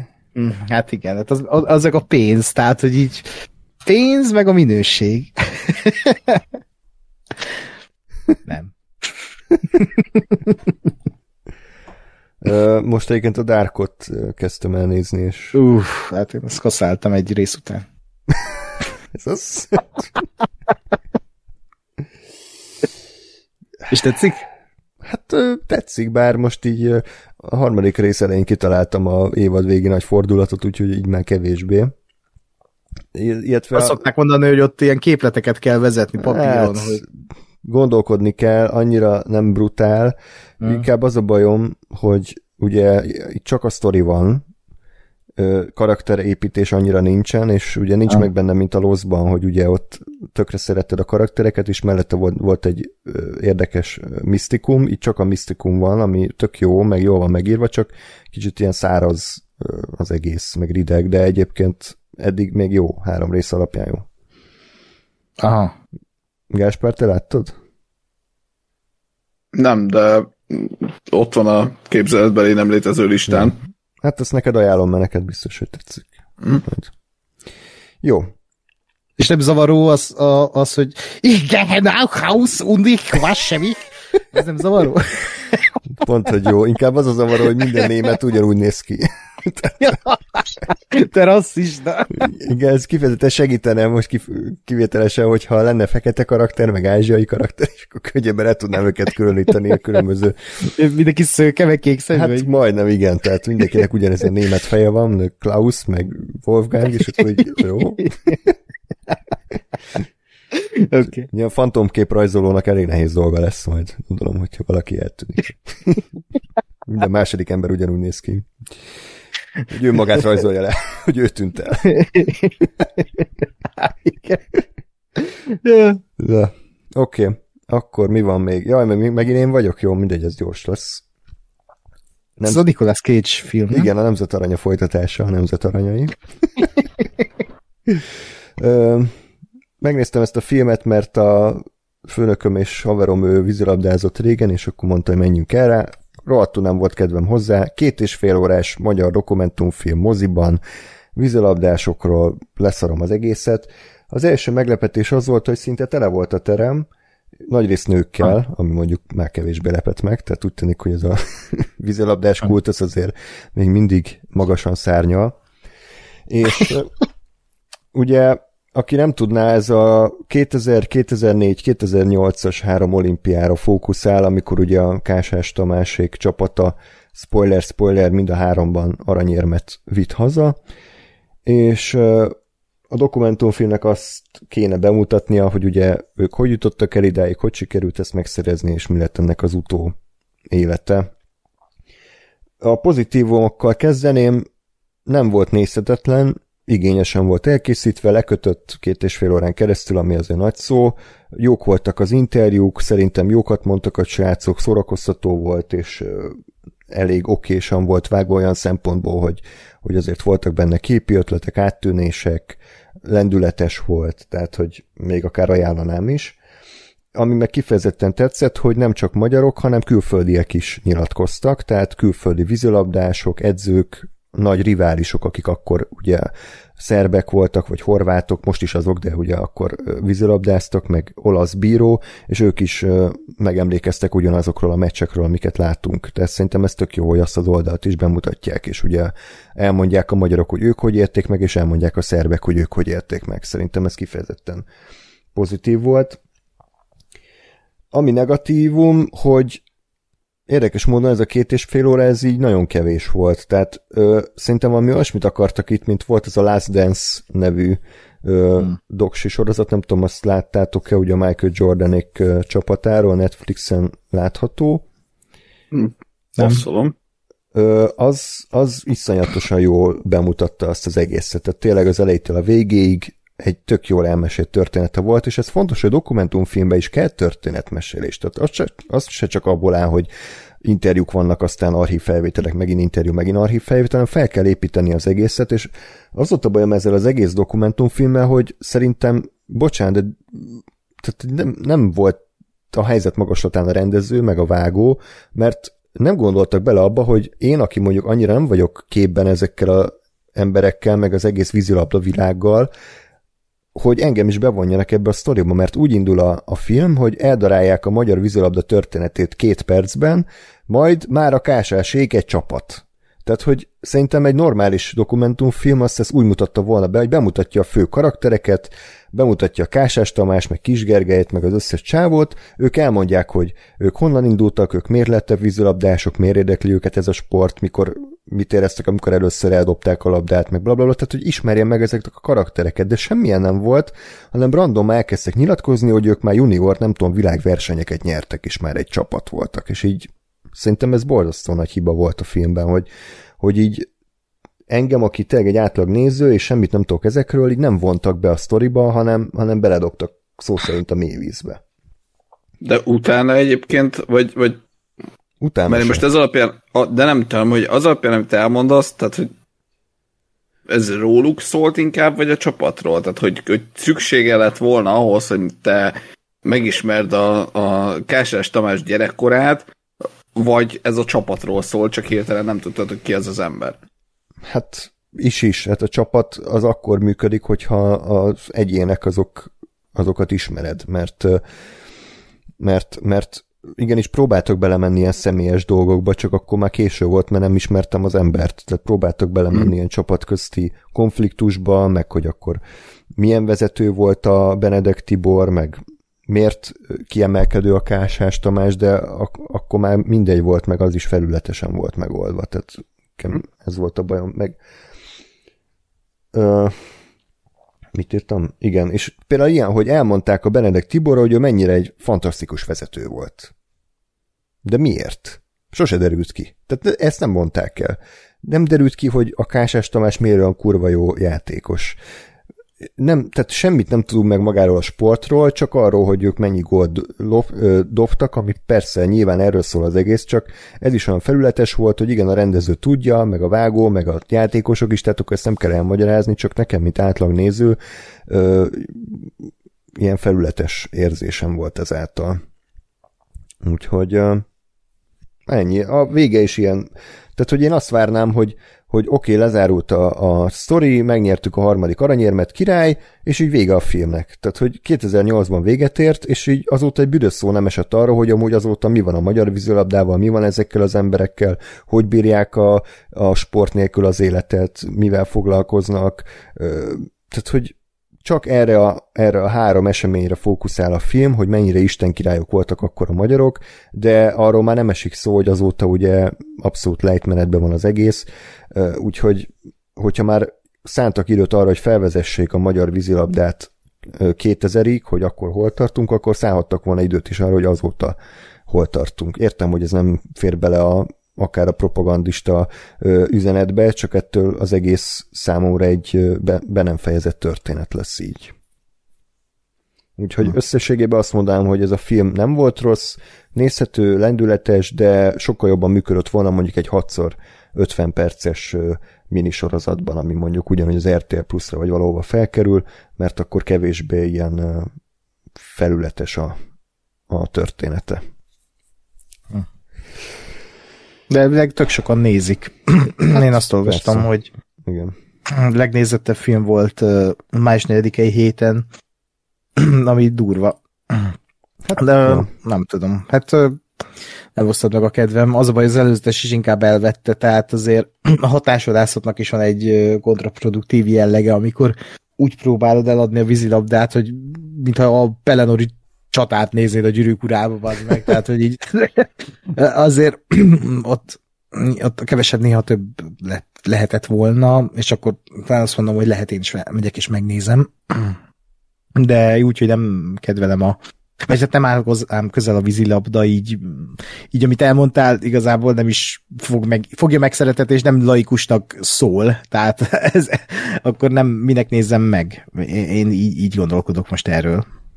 Én azért magunk között mondva szívesen megnézném, hogy kemény dénes egy világító bottal rohan, a, nem tudom én az ellenfél felé, de le, lehet, hogy csak én vagyok, ha már itt Pellenor. Ez menő lenne. Akkor megnézném.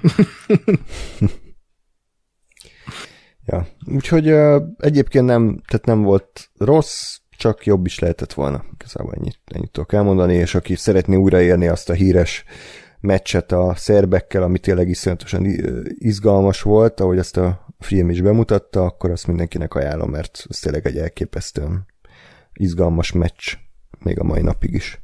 Hm. Na, utolsó filmünk pedig a Galaxis őrzői harmadik rész, legújabb Marvel alkotás, James Gunn-tól, aki ugye hát nagy örömünkre visszatérhetett a Disneyhez és a Marvelhez, miután ugye régi tweetjei miatt mondhatni kirúgták, és ugye ő mhm. ez ott a kirúgás alatt megcsinálta a Suicide Squadot és a Peacemaker-t, aztán visszahívta a Disney, hogy na jó, most már megbocsátunk, úgyhogy akkor befejezette a galaxis őrzőit, és gondolom ennek örülünk, ugye? Na ne. Igen, majd aztán elment a DC trendbe rakni. Igen. Ez poén az, azóta, mi történt vele. Igen. Most nagyon megy a karrierje a csávónak, de én nem, nem sajnálom ezt a filmet látva is, mert abszolút James Gunnos lett, szerintem nem nem érezni rajta itt se annyira a MCU szagot, bár Ákos majd mindjárt ellent mond nekem, de Mi? összességében ez egy, ez, egy, ez egy James Gunn film lett szerintem szintén, uh-huh. ahogy az előző Galaxis őrzői filmek is, és ez a trilógia talán így a legerősebb trilógia a, a Marvelen belül, tehát szerintem még a Vasembernél is jobb, a Tornál is jobb, a Pókembernél, mik vannak még? Amerika Kapita- kapitány. Amerika kapitány. Mm. Úgyhogy...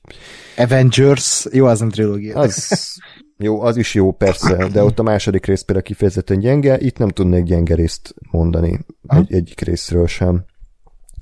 Port.hu A Marvel Studios új filmjében a Capslockkal Galaxis őrzői harmadik részben a hőnszeretett közbanda már kicsit máshogy fest. Peter Quillnek, akit még mindig gyötör Gamora elvesztése, össze kell verbuválni a csapatát, hogy megvédjék az univerzumot és megóvják egyik társukat is. Ha ez a küldetés nem jár sikerrel, az a galaxis őrzőinek végét jelenti. Ö, jó. Mondjuk.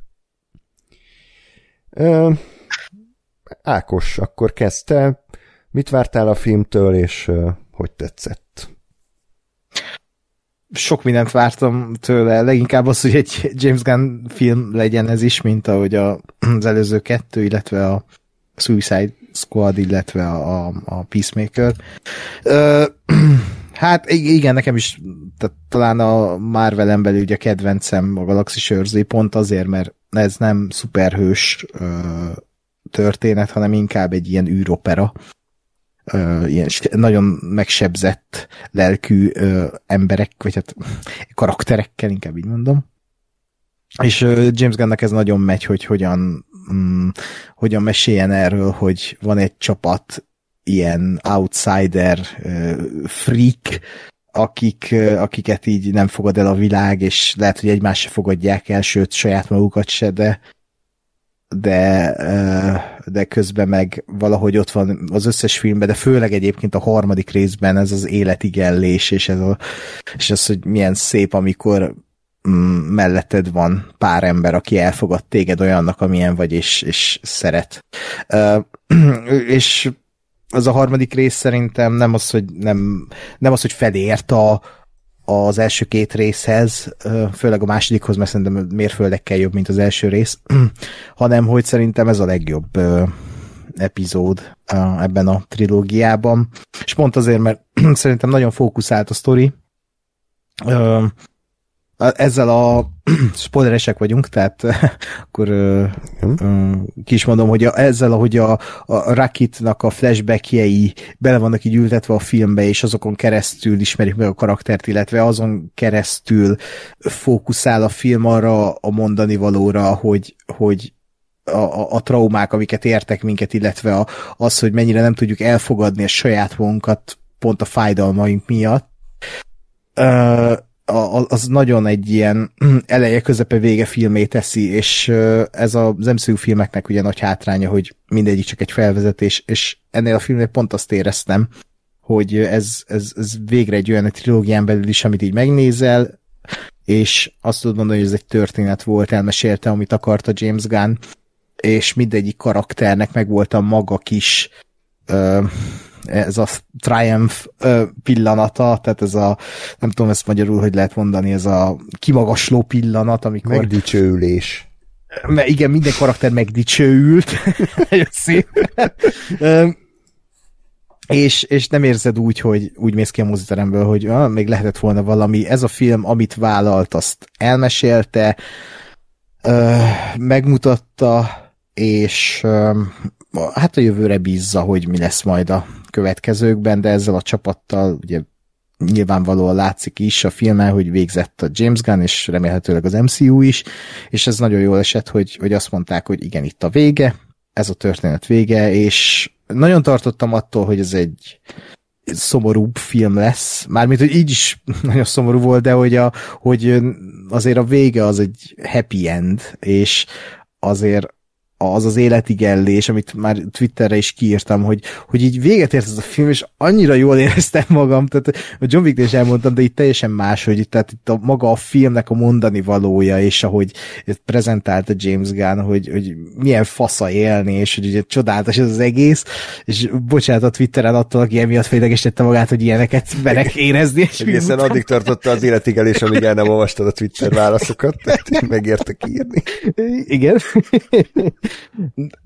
De szó, szóval az, hogy, hogy ilyen tök jó érzéseket átad a film, pozitív üzeneteket, miközben mer sötét dolgokról mesélni, és elég traumatikus élményeket is tud okozni nekem, mint 30 éves férfi, akkor nem tudom, hogy gyerekkel bemegy egy ilyen filmre, fú, Isten, tehát nem tudom, ott, ott gyerekként én mit kaptam volna ettől a filmtől, de biztos, hogy lelkem az ketté törik. Szóval nagyon jó, nagyon szuper mindenki, nagyon jó, hogy ezzel zárták le. Ha egy negatívumot tudok mondani, vagy szeretnék, azt, azt inkább úgy a, na hát, az MCU felé mondanám, hogy az, azt én nagyon sajnálom, nyilván kell, de azt nagyon sajnálom, hogy hogyha megnézed ezt a trilógiát, akkor nem teljes a kép. Ahhoz meg kell nézned még az Infinity War-t, meg az Endgame-et is. Mert ugye azzal, hogy így a Gabora meghal az Infinity War-ban, azzal azért ez a sztori nem igen érthető, ha csak így a trilógiát nézed, hanem, hanem azt is meg kell nézni, és emiatt ez a film úgy, amit az előbb mondtam, hogy egész működik, ez meg is száfolnám, hogy emiatt annyira sajnos nem, de eh, ezt el lehet engedni, mivel nyilván MCU tudod, hogy kell a nagyobb történet érdekében egy kis történetet úgymond elvágni, oké, okay, csak közben meg szerintem sokkal jobb film sokkal jobb filmek annál Galaxis őrző, és sokkal önállóbbak, hogy, hogy ebbe belenyúljanak. Úgyhogy én nekem ez nagyon, tényleg nagyon, nagyon tetszett, és, és nem hittem volna, hogy ennyire fog tetszeni, mert kicsit féltem tőle. Főleg, hogy nyilván itt is prekoncepcióval megy az ember olvasgat véleményeket, vagy hát véleményeket, százalékokat, hogy látja, hogy Rottenen a kritikusok 80 százalékot adtak rá, és minden egyes galaxis őrző filmnek azt hiszem magasabb, és hogy mi lehet ezzel a baj, pedig ez is egy kurva jó szám. De mm, nagyon, nagyon jó gondolatokat és nagyon jó érzéseket adott át a film, és nagyon jól érzem magam tőle, mint ember. Úgy több lettem, mint ember, úgy érzem, és ez a legfontosabb. Akkor jöjjön a fekete leves, Gásper. Mindig, mindig én vagyok a geci. Nagyon jó. Kell egy ilyen póló, mindig a Gáspár a geci. Yes. A G betűit más asszociál. G, G a G ez. G egy G, oké. Jaj. Ö, alapvetően és összességében egyébként én is bírtam a filmet, de de nem tudom, nekem nem volt ennyire makuláltam az érzélmény, mert mert egész egyszerűen azt éreztem, hogy, hogy hogy eléggé hosszú a film, tehát hogy nekem már túl hosszú volt, és és csapong, csapongott számomra egy kicsit, tehát nagyon sok minden akart lenni egyszerre. És, és azt, azt éreztem, hogyha egy picit, picit ezt-azt kivágtak volna, vagy egy picit áramvonalasabb az egész, akkor ez sokkal jobban sikerült volna. Ö, az, hogy, az, hogy sokkal sötétebb volt, mint amire számítottam, mind, mindegy Marvel filmtől, mindegy James Gunn filmtől, az nekem egyébként tetszett, meglepő volt abszolút, de, de, de tökre átjöttek ezek a, ezek a dolgok is.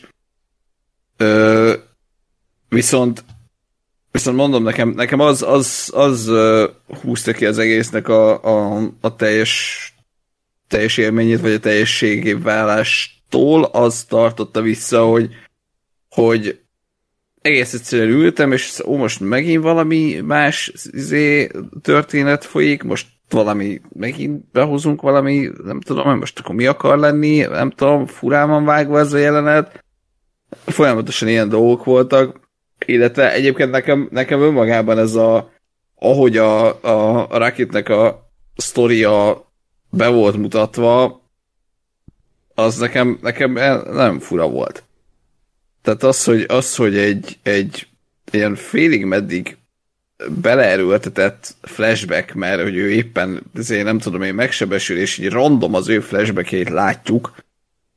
De nekem egy ilyen kicsit ilyen az volt, hogy jó, van egy jó sztori a Rocketről, hogyan mutassuk be? Hát le flashback, oké. Okay. Jó.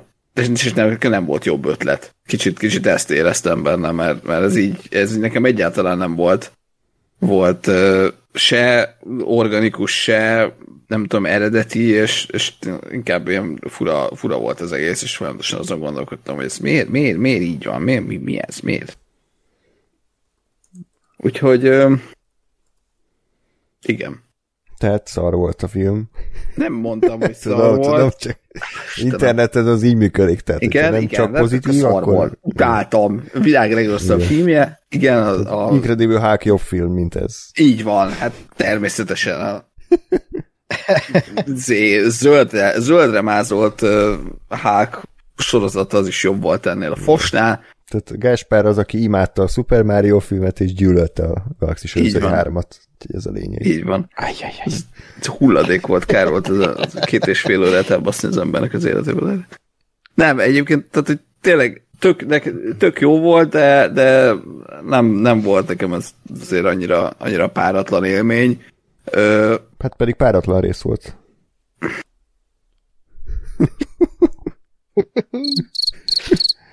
Na Ákos, ez most jobb volt egy kicsit? Á, egy icipicit, volt benne egy kis Jó, kreativitás. Köszönöm. igen. Hol? Hallgassátok vissza, ott van valahol mélyen. Hát nagyon, Keressétek nagyon mélyen. Nagyon-nagyon mélyen. Eh, Istenem. Na, szóval, szóval nekem, nekem nem volt teljes mértékben azért felhőtlen az élmény, akkor ezt mondom, hogy örülje. Kis űrt hagyott maga után. Okay. Na, ennyi, ez, ez ennyi.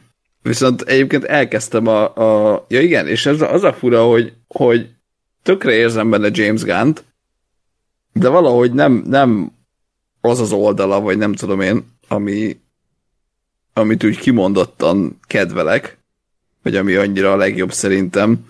Ö, nézem, vagy elkezdtem nézni a, a, a Peacemaker-t, és azon azt érzem, hogy na, az a 120%-ban James Gunn. Tehát, hogy ott, ahol, ahol minden, most ezt három részét elmondom, úgyhogy lehet, hogy még az is elszaródik, de hogy ott, ott sokkal jobban azt érzem, hogy, hogy amiben a James Gunn jó, az van benne, és minden más az nincs. Ö, és itt, itt azért, mondom, éreztem némi sallangot, amit így le, le lehetett volna kapirgálni. Hát nem azért, mert ugye a James Gunn azért alapvetően nem egy PG csávó, tehát hogy ő olyanokból is indult, ilyen tromafilmek, meg Slither, meg Super, és akkor neki a Marvel, meg a Disney az azért egy korlátot ad, és a Peacemaker meg a Suicide Squadnál ott megint elengedhette magát szinte teljesen. Részben igen, de, de azért azt gondolom, hogy ilyen szempontból meg ez a film, tehát azért a, a szerintem a, a Deadpoolon kívül körülbelül szuperhős filmben nem káromkodtak annyit, mint ebbe. Ö, tehát, hogy, hogy, hogy nem, nem azt éreztem, hogy, hogy ilyen módon ö, van megkötve a James Gunn, hanem, hanem inkább az, hogy itt most egy picit megpróbált, nem tudom én, nagyon mélyebb lenni, vagy nem, nem tudom én, valamit többet, többet lerakni, és, és egy kicsit, kicsit erőlködésnek érződik. Uh-huh. Tehát mint ami a, a akár a Suicide Squadba, akár mondom három rész Peacemaker alapján azt érzem, hogy ott is persze arról van szó, hogy igazából tök sérült a karakter, és, és milyen, milyen ö, ö, saját traumái meg nehézségei vannak, és, és a, a Guardians is valahol erről szól, csak nem volt annyira jól összerakva, vagy annyira ügyesen megcsinálva, mint, mint amennyire lehetett volna. Hm. Érdekes. Az én véleményem kettőtök között van, engem elvitt a film magával, és uh, ugye legutóbb a Quantumániát láthattam, láthattuk, uh, ahol a film Elvett. mondjuk ötödik percében elvesztett, és csak azt vártam, hogy mikor lesz vége. Tehát, hogy az a legnyomorultabb érzés, amikor tényleg így nézed a vásznat, és így az égvilágon semmit nem érzel. Tehát, hogy Hát borzasztó. don't be a dick. Mi? Don't be a dick. Ja, Don't be a Dick, igen. Tehát az, ott éreztem valamit, és milyen fortyogó epét a torkomban, az kevésbé esett jól. Tehát, hogy nekem tökre tetszett, hogy nem egy nagy világ megmentő sztori van ismét, mint a Dungeons and Dragons-ban, hanem egy személyes küldetés, hogy a Rocket raccoon meg kell menteni. És akkor az ezen a megmentésen keresztül ugye derül ki a gonosz, meg annak a terve. Ez a Marvel filmek után egy kifejezetten felülülést jelentett, és én mindig is keresem azokat a filmeket, amiknek bevonz a történet. Tehát tényleg én is ott vagyok a karakterekkel, és érdekel, hogy mi történik, és szurkolok nekik, úgyhogy szerintem ilyen szempontból ez egy nagyon jó kiinduló pont volt. A karakterek azok ugyanolyan jók, mint voltak. Olvastam kritikákat, hogy karakteridegenül cselekedtek párszor. Én nem vagyok egy nagy szakértője a Guardiansnak, nekem ez nem esett le. Szerintem a Drex megint vicces volt, a Mantis az jó kiegészítette, Chris Pratt megint hozta, amit kell, Zoe Saldana kicsit más karaktert játszott, mint eddig, de az is működött, ez szerintem full mindenki a helyén volt. Ami nekem kiesett a filmből, az a Will Poulter és a aranyfejűek sztoria, nekem az volt ilyen beleerőltetés, tehát nem tudom arra miért volt igazából szükség, attól függetlenül, hogy kura szórakoztató volt a Will Poulter, meg vicces karakter volt, de annyi vicces karakter van így is már a guardians hogy nem hiányzott még egy, tehát hogy nem hiszem, hogy pont arra volt szükség a filmnek, hogy egy 25. comic relief karakter belekerüljön. Nektek ez mi a véleményetek erről, vagy ez is egy olyan dolog, Gáspár, hogy felesleges volt szerinted? Nekem meglepő volt kicsit az egész, mert a képregényekből nem ismerem a, az Adam Warlockot, én leginkább a, a Guardians of the Galaxy játékból ismerem. Ö, meg így a nevével, meg a karakterrel már találkoztam a, a Marvel-en vagy marvel kapcsolatban, és én azt hittem, hogy itt egy sokkal fontosabb szereplő lesz ennél, tehát mm. hogy konkrétan ő lesz, vagy a főgonosz, vagy valami ö, nagy segítő, vagy hogy köré lesz írva a, a sztori, vagy legalábbis a valamilyen konfliktus. És, és az, hogy ehhez képest igazából ugye nem, hanem csak egy ilyen mellékkarakter lett, az, az, az nekem nagyon meglepő volt. Én kicsit azt sejtem, hogy, hogy ebbe a filmbe ő, ő volt a, az én felvezetett új karakter. Tehát, hogy szerintem ő, ő mint, mint figura a Marvelen belül ö, annyira nagy és jelentős, hogy, hogy őt, őt fogják még használni más filmekben. Tehát, hogy nem, nem hiszem, hogy ez egy ilyen Iron Man 3 féle ö, ilyen mandarin-szerű átvágás ö, lett volna. is használták más filmbe. Jó, de hogy érted, tehát hogy, hogy nem gondolom, hogy itt az Adam Warlock az arról, arról szólna, hogy, hogy, hogy ú, azt hitted, hogy jön az Adam Warlock, és igazából csak egy gyerek, aki balfaszkodik, és ennyi az egész, hanem, hanem szerintem itt, itt, uh, itt ő lett felvezetve, és majd ő vissza fog térni a különböző, nem tudom én, uh, kozmikusabb Marvel sztoriknál. Uh, emiatt mondom, értem, értem, amit mondasz, csak nekem nem ez volt a, a, a, az első személyes érzésem, mert tök másra számítottam, és az, az, az lepett meg, vagy ahhoz képest, vagy az attól eltérés volt, ami meglepő volt, úgyhogy nem ennyire erre figyeltem, hogy most ő mennyire vicces, vagy mennyire kell oda, nem arra, hogy na, lesz-e belőle valami ebbe a filmbe, vagy nem. És nem lett igazából. Meglátjuk. Ö, Egyébként biztos, hogy a jövőre tartogatják, de önmagában az, hogy őt így behozták ebbe a filmbe, az, az nyilvánvalóan kellett, mert azért egy, ha jól tudom, egy szerves része a galaxis őrzői lórnak. Um, ö, azt tetszett nekem, hogy a karakter mennyire ilyen kiszámíthatatlan. Tehát, hogy nem tudtam eldönteni, hogy ő, hogy ő most ilyen menacing, nem, ma nem jutok eszembe a szavak, mi az, ami, hogy ilyen, Baljós. ilyen baljós jelenléte van, vagy, vagy ő ilyen sidekick lesz, mert én, én nekem is kb. annyi a tudásom Eden Warlockról, hogy a játékba ismertem, és körülbelül ott is ez volt, hogy így ö, ki, ilyen barjosan kezdődik, néha vannak ilyen dolgai, de hogy közben azért ő a csapatnak a tagja lesz szépen lassan. Ö, az nagyon tetszett, hogy, hogy e, e, egyrészt ez, hogy nem tudtam eldönteni, kis kiszámíthatatlan volt. A másik meg az, hogy ugye őt a Galaxis őrzői második részébe vezették fel, és uh, itt, ahogy kezdődik a film magába azzal, a, a, amikor így megtámadja a Novert és a csapatot, és konkrétan ugye Rakitet így hát félholtá veri, uh, akkor, uh, akkor így rájöttem, hogy basszus, ez visszanyúlik a Galaxis második részéhez, ahol azért kezdték el úgymond gyártani az Eden Warlockot, vagy azért kezdték el felé, felébreszteni, mert a Rakit a film elején, a második résznek az elején elemeket lopott attól a néptől, és ezért küldik most rájuk, és konkrétan ettől a következménytől szenved, és e, e, ez úgymond ez ébreszti rá Rakitet is ugye arra, hogy ő, hát, hogy, hogy, hogy ő, ő micsoda, kicsoda, hogyan, és ez milyen, milyen szép, ez, ez is, hogy így e, ahhoz nyúlnak vissza.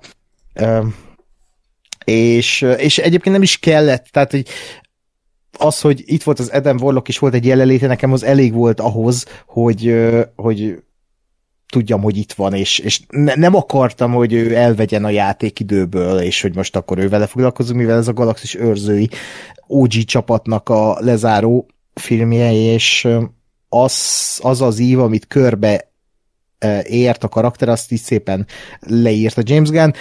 Egy valami nem tetszett vele kapcsolatban, a a finálé. Tehát, hogy igen. szépen fel volt vezetve az ő motiváció, ugye, hogy meg, megölték az anyját, megöltek konkrétan a High Revolutionary az anyját, ezzel a népírtással, és meg, ott volt a motiváció, és vártad, hogy a végén, amikor ott mindenki széjjel üti ezt a faszt, a, akkor ő is beszáll, mert az, az egy annyira ilyen satisfying érzés lett volna, és nem. És ott nagyon hiányoltam ezt. De nyilván ezt meg arra húzta rá James Gunn, hogy, hogy ez a second chance effektus, hogy ugye elmondják három élettel előtte, hogy mindenki érdem egy második esélyt, haldoklik a Peter Quill az űrben, és persze, hogy az Adam Warlock megmenti, mert hát második esély, és erről beszéltek három jelentel arrébb. Úgyhogy nyilván ez, ez, ez akart lenni a satisfying momentum, de hogy azért ott, ott nekem nagyon bekapcsolt az a piros jelző a fejembe, hogy így oda kellett volna, mert az úgy történetvezetésleg az úgy lehet, hogy kompaktabb lett volna, de, de amúgy tehát nem dobott ki a filmből az, hogy tehát nem volt az az idegesítő Marvel humor, meg menőség, ami a legtöbbnél érezni ilyen új karaktereknél. Ő is menő, ő is vicceske, Hmm. Tehát ez, ez nem volt meg, hanem a karakterből adódott ez, hogy ő, hogy ő egy kicsit ilyen egyszerű, mert hát ő most született meg, és, és így rádöbben a világ dolgaira is. Hát mint a Dungeons and Dragons-be a Xeng, hogy így nem, nem igen veszi alapot, csak ő ez a butább fajta. Szerintem ez tök jó volt. Meg egyébként Will Poulter szerintem egy kibaszott jó casting erre a szerepre. Mm, abszolút. Mm. Jó. Um, tök jó, hogy ez így mm. itt van. Nem tudom, miről lehet beszélni, ugye a, a nekem a flashbackekkel alapvetően nem volt bajom, bár full egyértelmű volt az első jelentétől, hogy itt mi lesz, és nem tudom, hogy ezt a film mennyire szánta a hatalmas re- relevációnak, amikor megtörténik. Én azt éreztem, hogy igen, és ezért nem tudtam meghatódni, mert annyira kiszámítható volt, hogy mi történik, hogy oké. Okay ugye most spoiler arra beszélek, hogy lelövik ott a barátait, a vidrát, a rozmárt, uh-huh. meg a nyuszit, most ez ilyen oké, okay, meg kell történnie, illetve a főgonosznak a ripacskodása nekem kicsit már sok lett a végére, tehát hogy igazából mintha így nem lett volna karakter írva neki, hanem az a karakter, hogy üvöltözik, és akkor így ez egy karakter, még hogyha hmm. egyébként lett volna ötlet mögötte, nem, nem volt egy kifejezetten szar Marvel gonosz, mert voltak ennél rosszabbak, de a végén már nekem nevetséges volt, kicsit olyan volt, mint Eddie Redmayne a Jupiter felemelkedésében, amikor random szavakat hmm. üvöltve mond, uh. csak azért, mert megteheti. Jó, de ő úgy suttogva kezdés. Jó, oké. Okay. Igen, ez volt a különbség. Ebben, ebben szerintem igazad van, én is, én is így közben gondolkodtam ezen a karaktere, hogy azért most tényleg itt ezerre tolja a ripacskodás, de de valahogy a, a, a végén az üvöltözés az szerintem is már egy picit sok volt, de hogy én egyébként élveztem, mert valahogy azt éreztem, hogy hogy, hogy mintha kicsit tudatos lenne, vagy, vagy lehet, hogy csak én akartam ezt belelátni. Tehát, hogy nem azzal, hogy ők ezt halál komolyan gondolták, hogy tényleg ez a csávó, ennek ez a karaktere, hanem azzal, hogy jó, igen, persze, ez a karaktered, kit érdekel. Tudjuk, hogy ez egy trash, tudjuk, hogy ez egy semmi, de mindegy. Nem erről szól a film, nem az a lényeg. Hmm. Ez üvölcsél.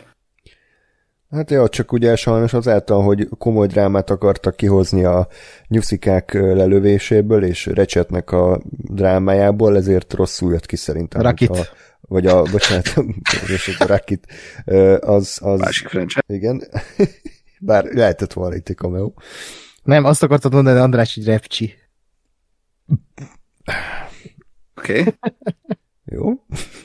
Basz meg. Repcsi. Jézusom. Jó. Okay. Teljesen elvesztettem a gondolatmenetemet, de nem baj. Szer- tehát én, nekem azért félt be, bele ez az egész, mert a főgonosz nem a film elejétől volt ilyen, hanem konkrétan akkor lett ilyen, amikor teljesen kétségbe volt már eső a film utolsó, nem tudom, 5-10 percében.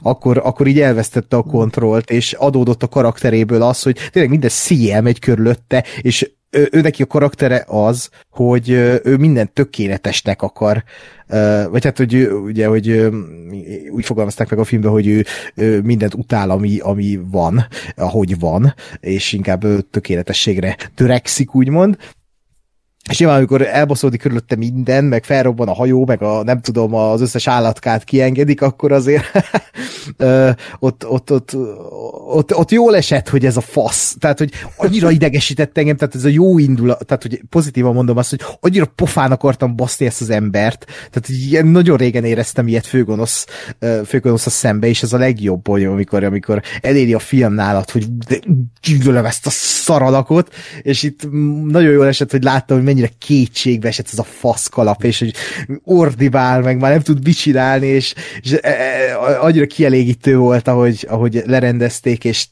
ezért mm, nem tudok rá haragudni. Plusz szerintem a, a színész, mm, bocsánat, nem fogom tudni kimondani a nevét, mert nem akarok hülyeséget mondani, de hogy a... Ja, nem. Majdnem. Igen. Ez az. Oké, okay. de, hogy, de hogy ő, ő egy nagyon jó színész egyébként a, a Peacemakerben is benne van, ugye, Igen. egy teljesen más karaktert alakít, és kurva jó így a kettőt egymás elé rakni, mert Igen. látod, hogy mennyire jó színész az a csávó. És meglepő volt, hogy feltűnt a Peacemaker hatodik percében, és nem lila volt a ruhája, és nem üvöltözött, hanem Igen. embert, embert játszott, így vártam, hogy mikor fog megváltozni. Igen, igen. Ebben a Még filmben nem egy igazi arcátlan vitang volt, ugye? Igen.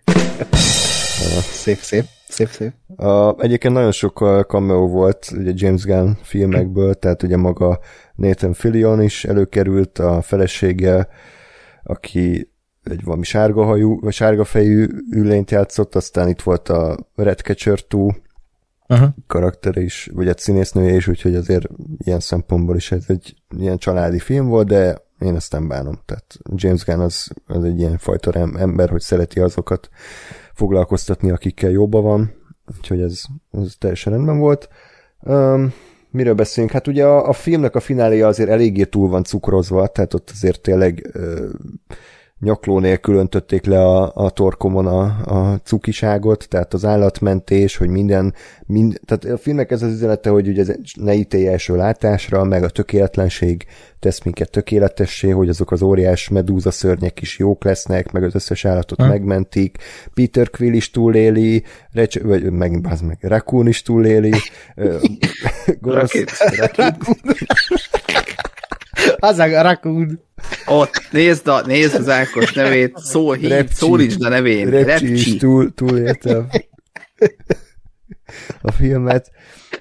Tehát kicsit túl, túl volt nekem disney a finálé, és erre jött számomra a legnagyobb hiba a filmben, és nyugodtan rúgjatok belém páros lábba, hogyha tévedek, de nekem a galaxis őrzőinek a feloszlása az így annyira semmiből jött, és annyira hirtelen volt, és annyira felvezetés nélküli volt, hogy ezért az sem működött számomra. Tehát azt el tudom fogadni, hogy Peter Quill és Gamora nem tudnak összejönni, mert ez nem ugyanaz a Gamora, és hiába ha. erőlteti egy egész filmen keresztül a, a Chris Pratt, hogy már pedig bejössz nekem, meg milyen jó voltunk egy, bla, bla, bla, ez a csaj, ez nem az, és hiába erőlteti, és a csaj végén mondja is, hogy igen, lehet, hogy el tudtam volna képzelni, hogy akkor jók vagyunk, de kész, és ott hagyja, és nem érzi magát rosszul, ez tök oké. Okay.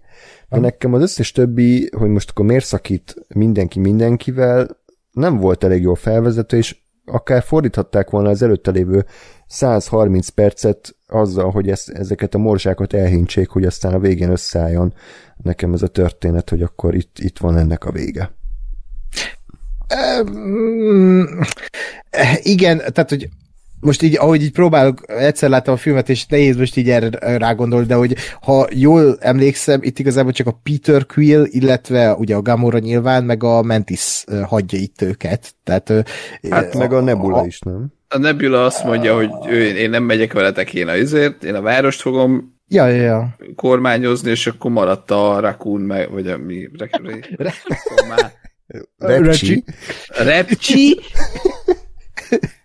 És akkor én azt, hogy a Mantis, Mantis elmegy a közepén, az nekem az volt egy kicsit ilyen oké, okay. akkor a Drex is gyakorlatilag inkább úgy tűnt, hogy akkor ott marad zé, apukának Táncolni. a boly, vagy a városba. tehát nem, én is, tehát hogy szerintem ez egyébként lehetett volna a történet. Ö, hogy ők, hogy ők hogyan, hogy nem is, nem is csak az, hogy morzsák, hanem tényleg valami módon egy, vagy egy ilyen, nem tudom én, utolsó akció, vagy egy, egy ilyen folyamatos szétesés, vagy nem tudom, mert mondom, nekem, nekem ez továbbra is be van akadva, hogy ez a, ahogy a, ahogy a Rekundnak a faszommat már a re, re basz meg, a repcsinek a ez nevének a második neve. mindenki. Meg, ez, ez teljes, teljes pusztulat van. Tehát, hogy ahogy a Rakitnek a sztoria be volt mutatva, az nekem nem, nem, nem.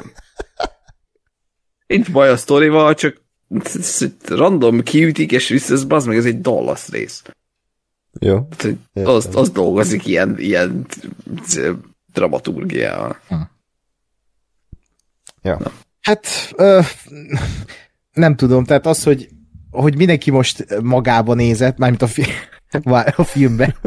és, Mi a magázó?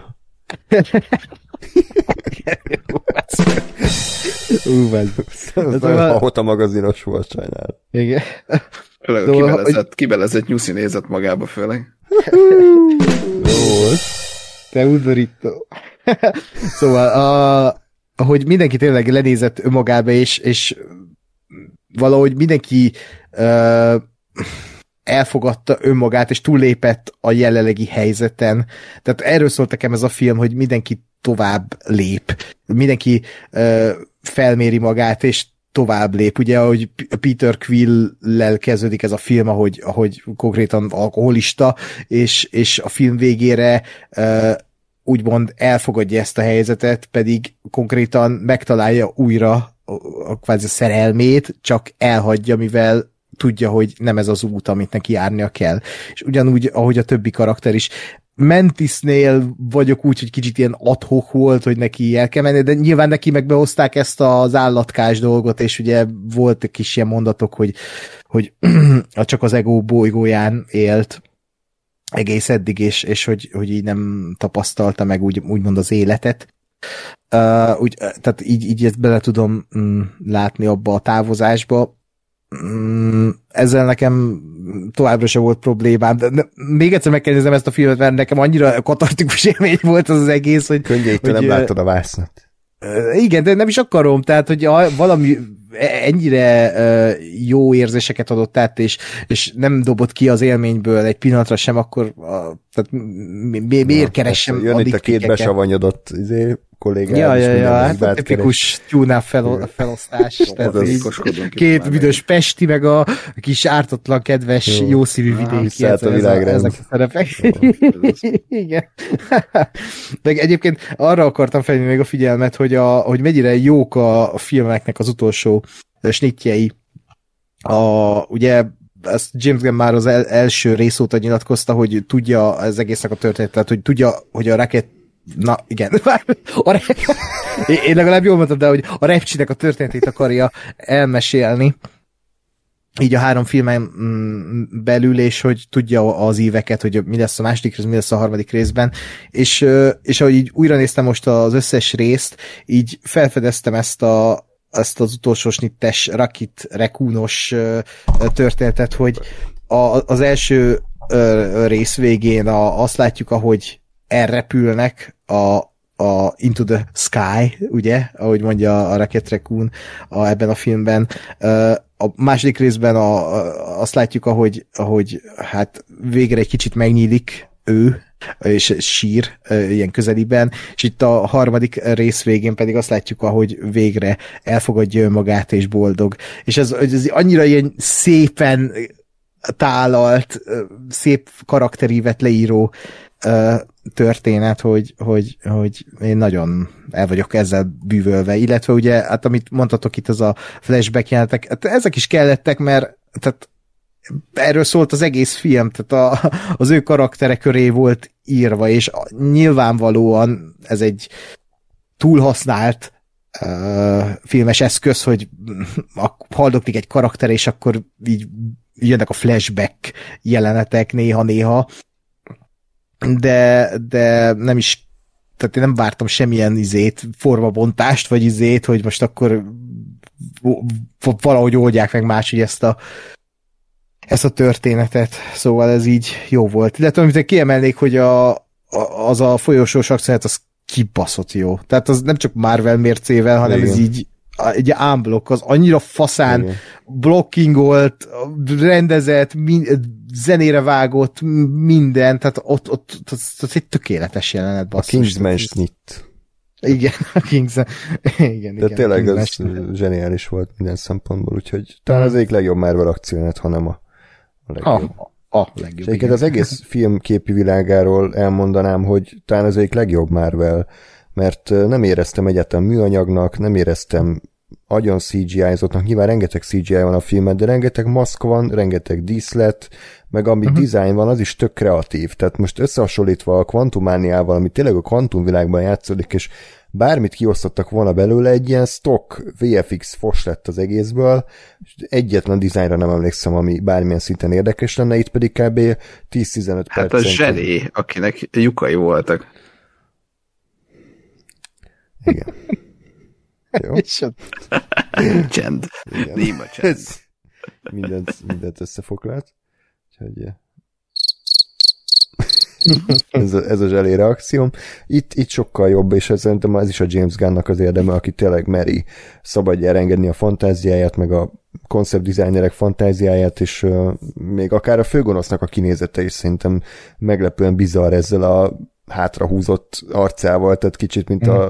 Edgar a Men in Black egyben, amikor hátrahúzza a fejét, kicsit úgy néz itt ki, még hogyha logikailag nem is áll össze, hogy egy ilyen tudós az mi nem tudja normálisan megcsinálni az arcát, és miért úgy néz ki, mintha egy, nem tudom, cérnával hátra húzta volna a pofáját, de... Miért gonosz? Meg gonosz, és hát nyilván gonoszul kell kinézni, de összességében én nagyon el voltam a dizájnnal is, meg a, a VFX-el is, és a zene is oké okay volt, Mm. Uh, ugye Ákos által agyon rugdosott Tyler Bates végül rájött James Gunn is, hogy egy izé, Kókler barom, tehát szinte most először hallgattam meg a soundtrackjét a filmeinek, és akkor ugye hozta magával John Murphy-t, aki a mm. Suicide Squadban is dolgozott. Én azt mondom, hogy tök jó volt a zenéje, annyira nem volt talán kiemelkedő, mint számítottam rá, de, de jó volt.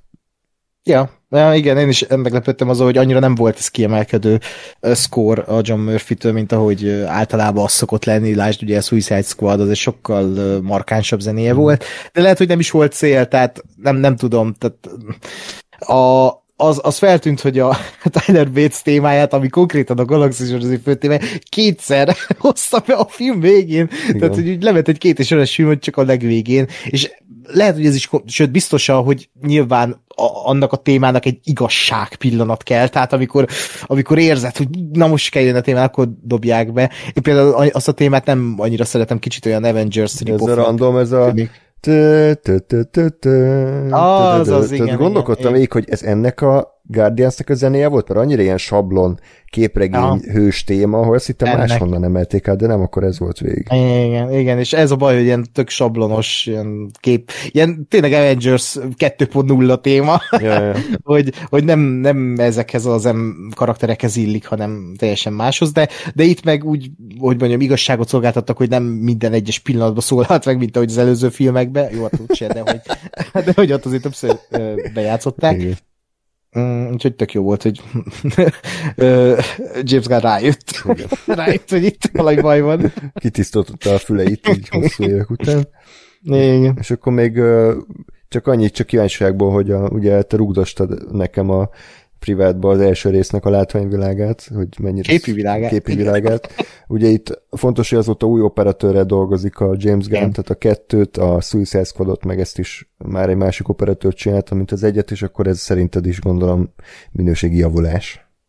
Hát hogyne. Pont amit elmondtál, azzal teljesen egyetértek, hogy, hogy annyira jó ennek a filmnek, jó ránézni. És a, most megint a MCU-t rögtön nem akarom, de hogy azért MCU filmek nem így néznek ki, mint ez a, ez a film, hanem sokkal uh, ilyen tévéfilmesebben, sokkal ilyen uh, mű az egész, de ennél a filmnek pont, hogy nem lehetett érezni. Például, igen, a, az első galaxis őrzői szörnyen néz ki. Tehát néztétek azt a filmet mostanában? Tehát nézzetek rá, olyan, mintha a nyers, nem, nem, nem lett volna semmifajta kolor munkálat mm. rajta, hanem, hanem így hm, jó, ez a nyers anyag, ez jó lesz, és teljesen szürke, nincsenek nincs kontraszt a képen, hanem, hanem ilyen teljesen mű az egész. És azt vettem észre még, hogy, hogy nem csak a képi világ jobb és szebb és, és, és minden, hanem hogy maga James Gunn is filmről filmre egy sokkal jobb rendező lett.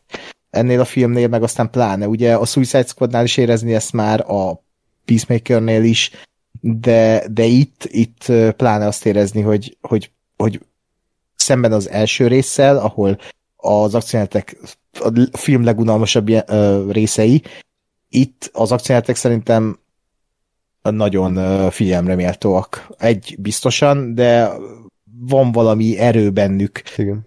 és, és az első részben meg rengeteg vágás, tipikus ilyen Marvel felépítés, mm. az, az nem, nem, nem annyira adja. És egyébként, vagy nézzétek meg, kíváncsi vagyok a véleményetekre, mert, mert szerintem tök rosszul regedett az első rész, vagy nem, nem tudom. Tehát tök jók, hogy itt vannak ezek a karakterek, meg James Gunn írás elviszi, meg a színészek interakciója, de hogy így, mint film, a, a Ronennel, aki gonosz, tehát, hogy így, így ilyen, olyan kicsit ilyen Idejét volt, nem? generic. Aha, tehát annak idején tök jó volt, hogy ez ilyen újdonság, de most már azért, főleg ha emellé oda teszed, tehát ilyen mm, oké. Okay. Tehát Ja. jó film, de hogy nem ez a kiemelkedő. Hát jó rég volt, 2014, tehát 9 éve volt Mhm. az első rész, és ugye igen, ahogy mondtad, fontos, hogy az akkori kontextusban az egy nagyon elborult hülyeségnek számított, ugye, Mhm. amikor még csak vasemberek voltak, meg torok, meg ilyenek, és akkor bejött ez a beszélő fa, meg beszélő mosómedve, meg űrbeli baromkodás, csak ma már ugye annyira elborult lett az MCU, még ehhez képest is, tehát a Eternals, meg Thor 4, meg nem Hm. tudom micsoda, hogy már, már azt tűnik ilyen sematikusnak, vagy ilyen Igen. középszerűnek érdekes. Igen. Ja, hát ez egy, ez, ezt jól csinálta mondjuk a Marvel, hogy így folyamatosan adagolta ezt a dolgot, és nem rögtön a mély vízbe dobott bele minket, de az biztos, hogy újra nézve lehet, hogy emiatt ugye az első pár film az kevésbé lesz jó. Hogyha Aha. valaki újra nézi az egész MCU-t, mondjuk a te kedvenced az Amerika Kapitány egy, meg ezek a filmek már úgy nem, nem biztos, hogy annyira jók. Most ezt remélem ironizálsz, és tudod, hogy Igen. utálom azt a filmet. Tudom, hogy utána. A Thor sötét világ, az, az, az megállja a helyét. Igen, Még a abszolút. mai Ez napig. biztos, igen. Abszolút. A Dark Elfek. Igen, a Vasember kettőről milyen sok, sokat beszélünk azóta is arról. Mickey Mickey Rourke, mint a ostoros. Vagy nem tudom ki. Zöldszemű ostoros. Hát hiszem ez volt a neve, nem? Valami Whiplash, vagy Whiplash. Flash volt. Meg a Scarlett Johansson segge volt benne még, de más nem tudom. Meg a John Favreau ott, ott jött be, mint Uh. ilyen kiemelkedő mellékkarakter. Igen, igen, abszolút szuper. Igen. Megidéztük John Favreau szellemét. Igen. Ez. Tök hogy aki nem nézi a Mandalorian, fogalmas sincs, mik ezek. De ki az a barbár, aki nem nézi a Mandalorian? Hát, na. Ez egy jó ember. Vagy nem hallgatja az összes túlnápadást, amit feltöltünk. Mindent meg kell hallgatni, nem csak azt, amit érdekel. Így van. Így van. Na, van-e még bármi gondolat? Ugye a következő MCU film az a Marvelek lesz, majd valamikor ősszel. Majd megnézitek. Ugye volt trailer előtte, az mit gondoltok arról? Én már láttam a trailert, ö, most a mozi, mozi előtt, mert hogy tehát nem a moziban láttam először, na, ez akart lenni a mondat. Nekem tök meglepő volt, hogy, hogy ilyen, ne, nem tudom, hogy mennyire fog működni, de az, hogy ilyen kicsit ilyen 90-es évekbeli ö, vígjátékszerűség akar lenni ezzel, hogy ha jól értem, akkor ugye amikor valamelyikük használja az elejét, akkor így nem tudom én a három, három női karakter közül ö, így nem tudom, hogy sorba helyet cserélnek, vagy valaki másnak a helyére kerül, az, azt, tehát hogy én, én körülbelül mindenre számítottam, csak erre nem. Ö, amikor így mondták, hogy, hogy kiderült, hogy hú, lesz Marvels. Ö, nem tudom, hogy ez mennyire fog működni, van benne potenciál, örülök, örülök neki, hogy, hogy nem ilyen nagyon alap hú, akkor szuperhősök team up lesz, hanem hogy valami, valami ötlet legalább van benne. Hát, hogy működni is fog-e, az, az más kérdés, de, de szerintem van, van rá esély, hogy, hogy jó lesz. Vagy hmm. nem. Vagy kvantumánia lesz, ami szintén távolról nem nézett ki annyira szarnak, de hát közelről már eléggé. Hát, az már akkor is ilyen...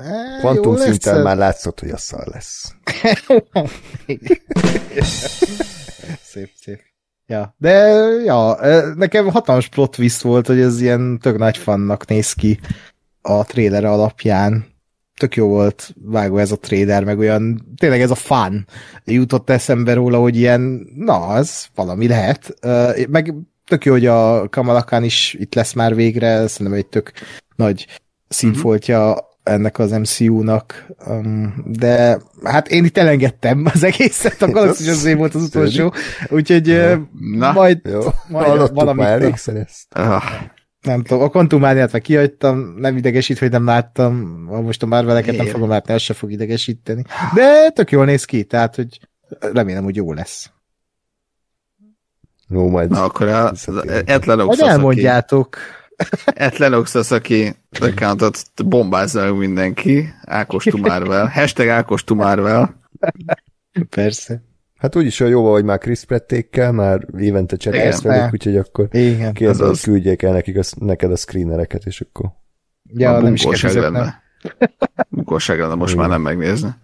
Vagy, akkor hogy most már azt gondolod, hogy a haverod a James Gunn a Góri a DC-nél, akkor most már DC, csak, csak DC-t nézel? Egyébként nem, az se. Ákos, azt, se terveztem. Ugye tudod, hogy az összes Patreon pénzből Disney részvényeket vettünk, tehát muszáj támogatni őket, mert bajba leszünk. Hát azzal támogatod, hogy vettél részvények. támogatod őket így, magadat is egybe. Tehát már semmilyen képregényfilmet nem vagy hajlandó nézni, csak John Wick folytatásokat. Á, nem tudom, tehát ez ha olyan képregényfilm jön, ami nem egy Aha. univerzum része, Aha. hanem ilyen önálló, azt Aha. megnézem, de Aha. Igen. A, hagyjuk. És az M2 is milyen jó lett. Milyen jó lett, nem? Ja, ja. jó lett. A Black Adam.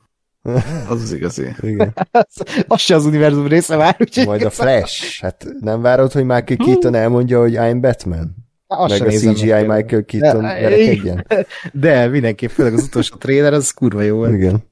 Én csak Jaj. akkor nézem meg moziba, hogyha Arnold Schwarzenegger visszatér, mint Mr. Freeze, akkor... Miért, miért vagytok ilyen, á, olyan besonyodott öreg emberek lettetek, ez nem igaz? András veled régen minden szart, bazd meg. Moziba hát... láttuk az Abraham Lincoln Vampire Hunter-t, és, és a saját volt. pénzünkkel fizettünk érte. Milyen kurva jó volt, meg hát a RIPD-t is, meg nem tudom mit. Yeah. Jó. Most nem, nem kell itt izé... Jó, a Flash-t megnézem. Snoposkodni. Azok meg kell, rossz film. De meg kell nézni minden szart. jó. Aha. De csak azért, mert véleményvezérek vagyunk, annak a ja, három embernek, aki hallgat, és akkor Influencerek. meghallgatjuk, és hogyha mi megnézzük ketten, és három embert lebeszélünk róla, akkor már megérte.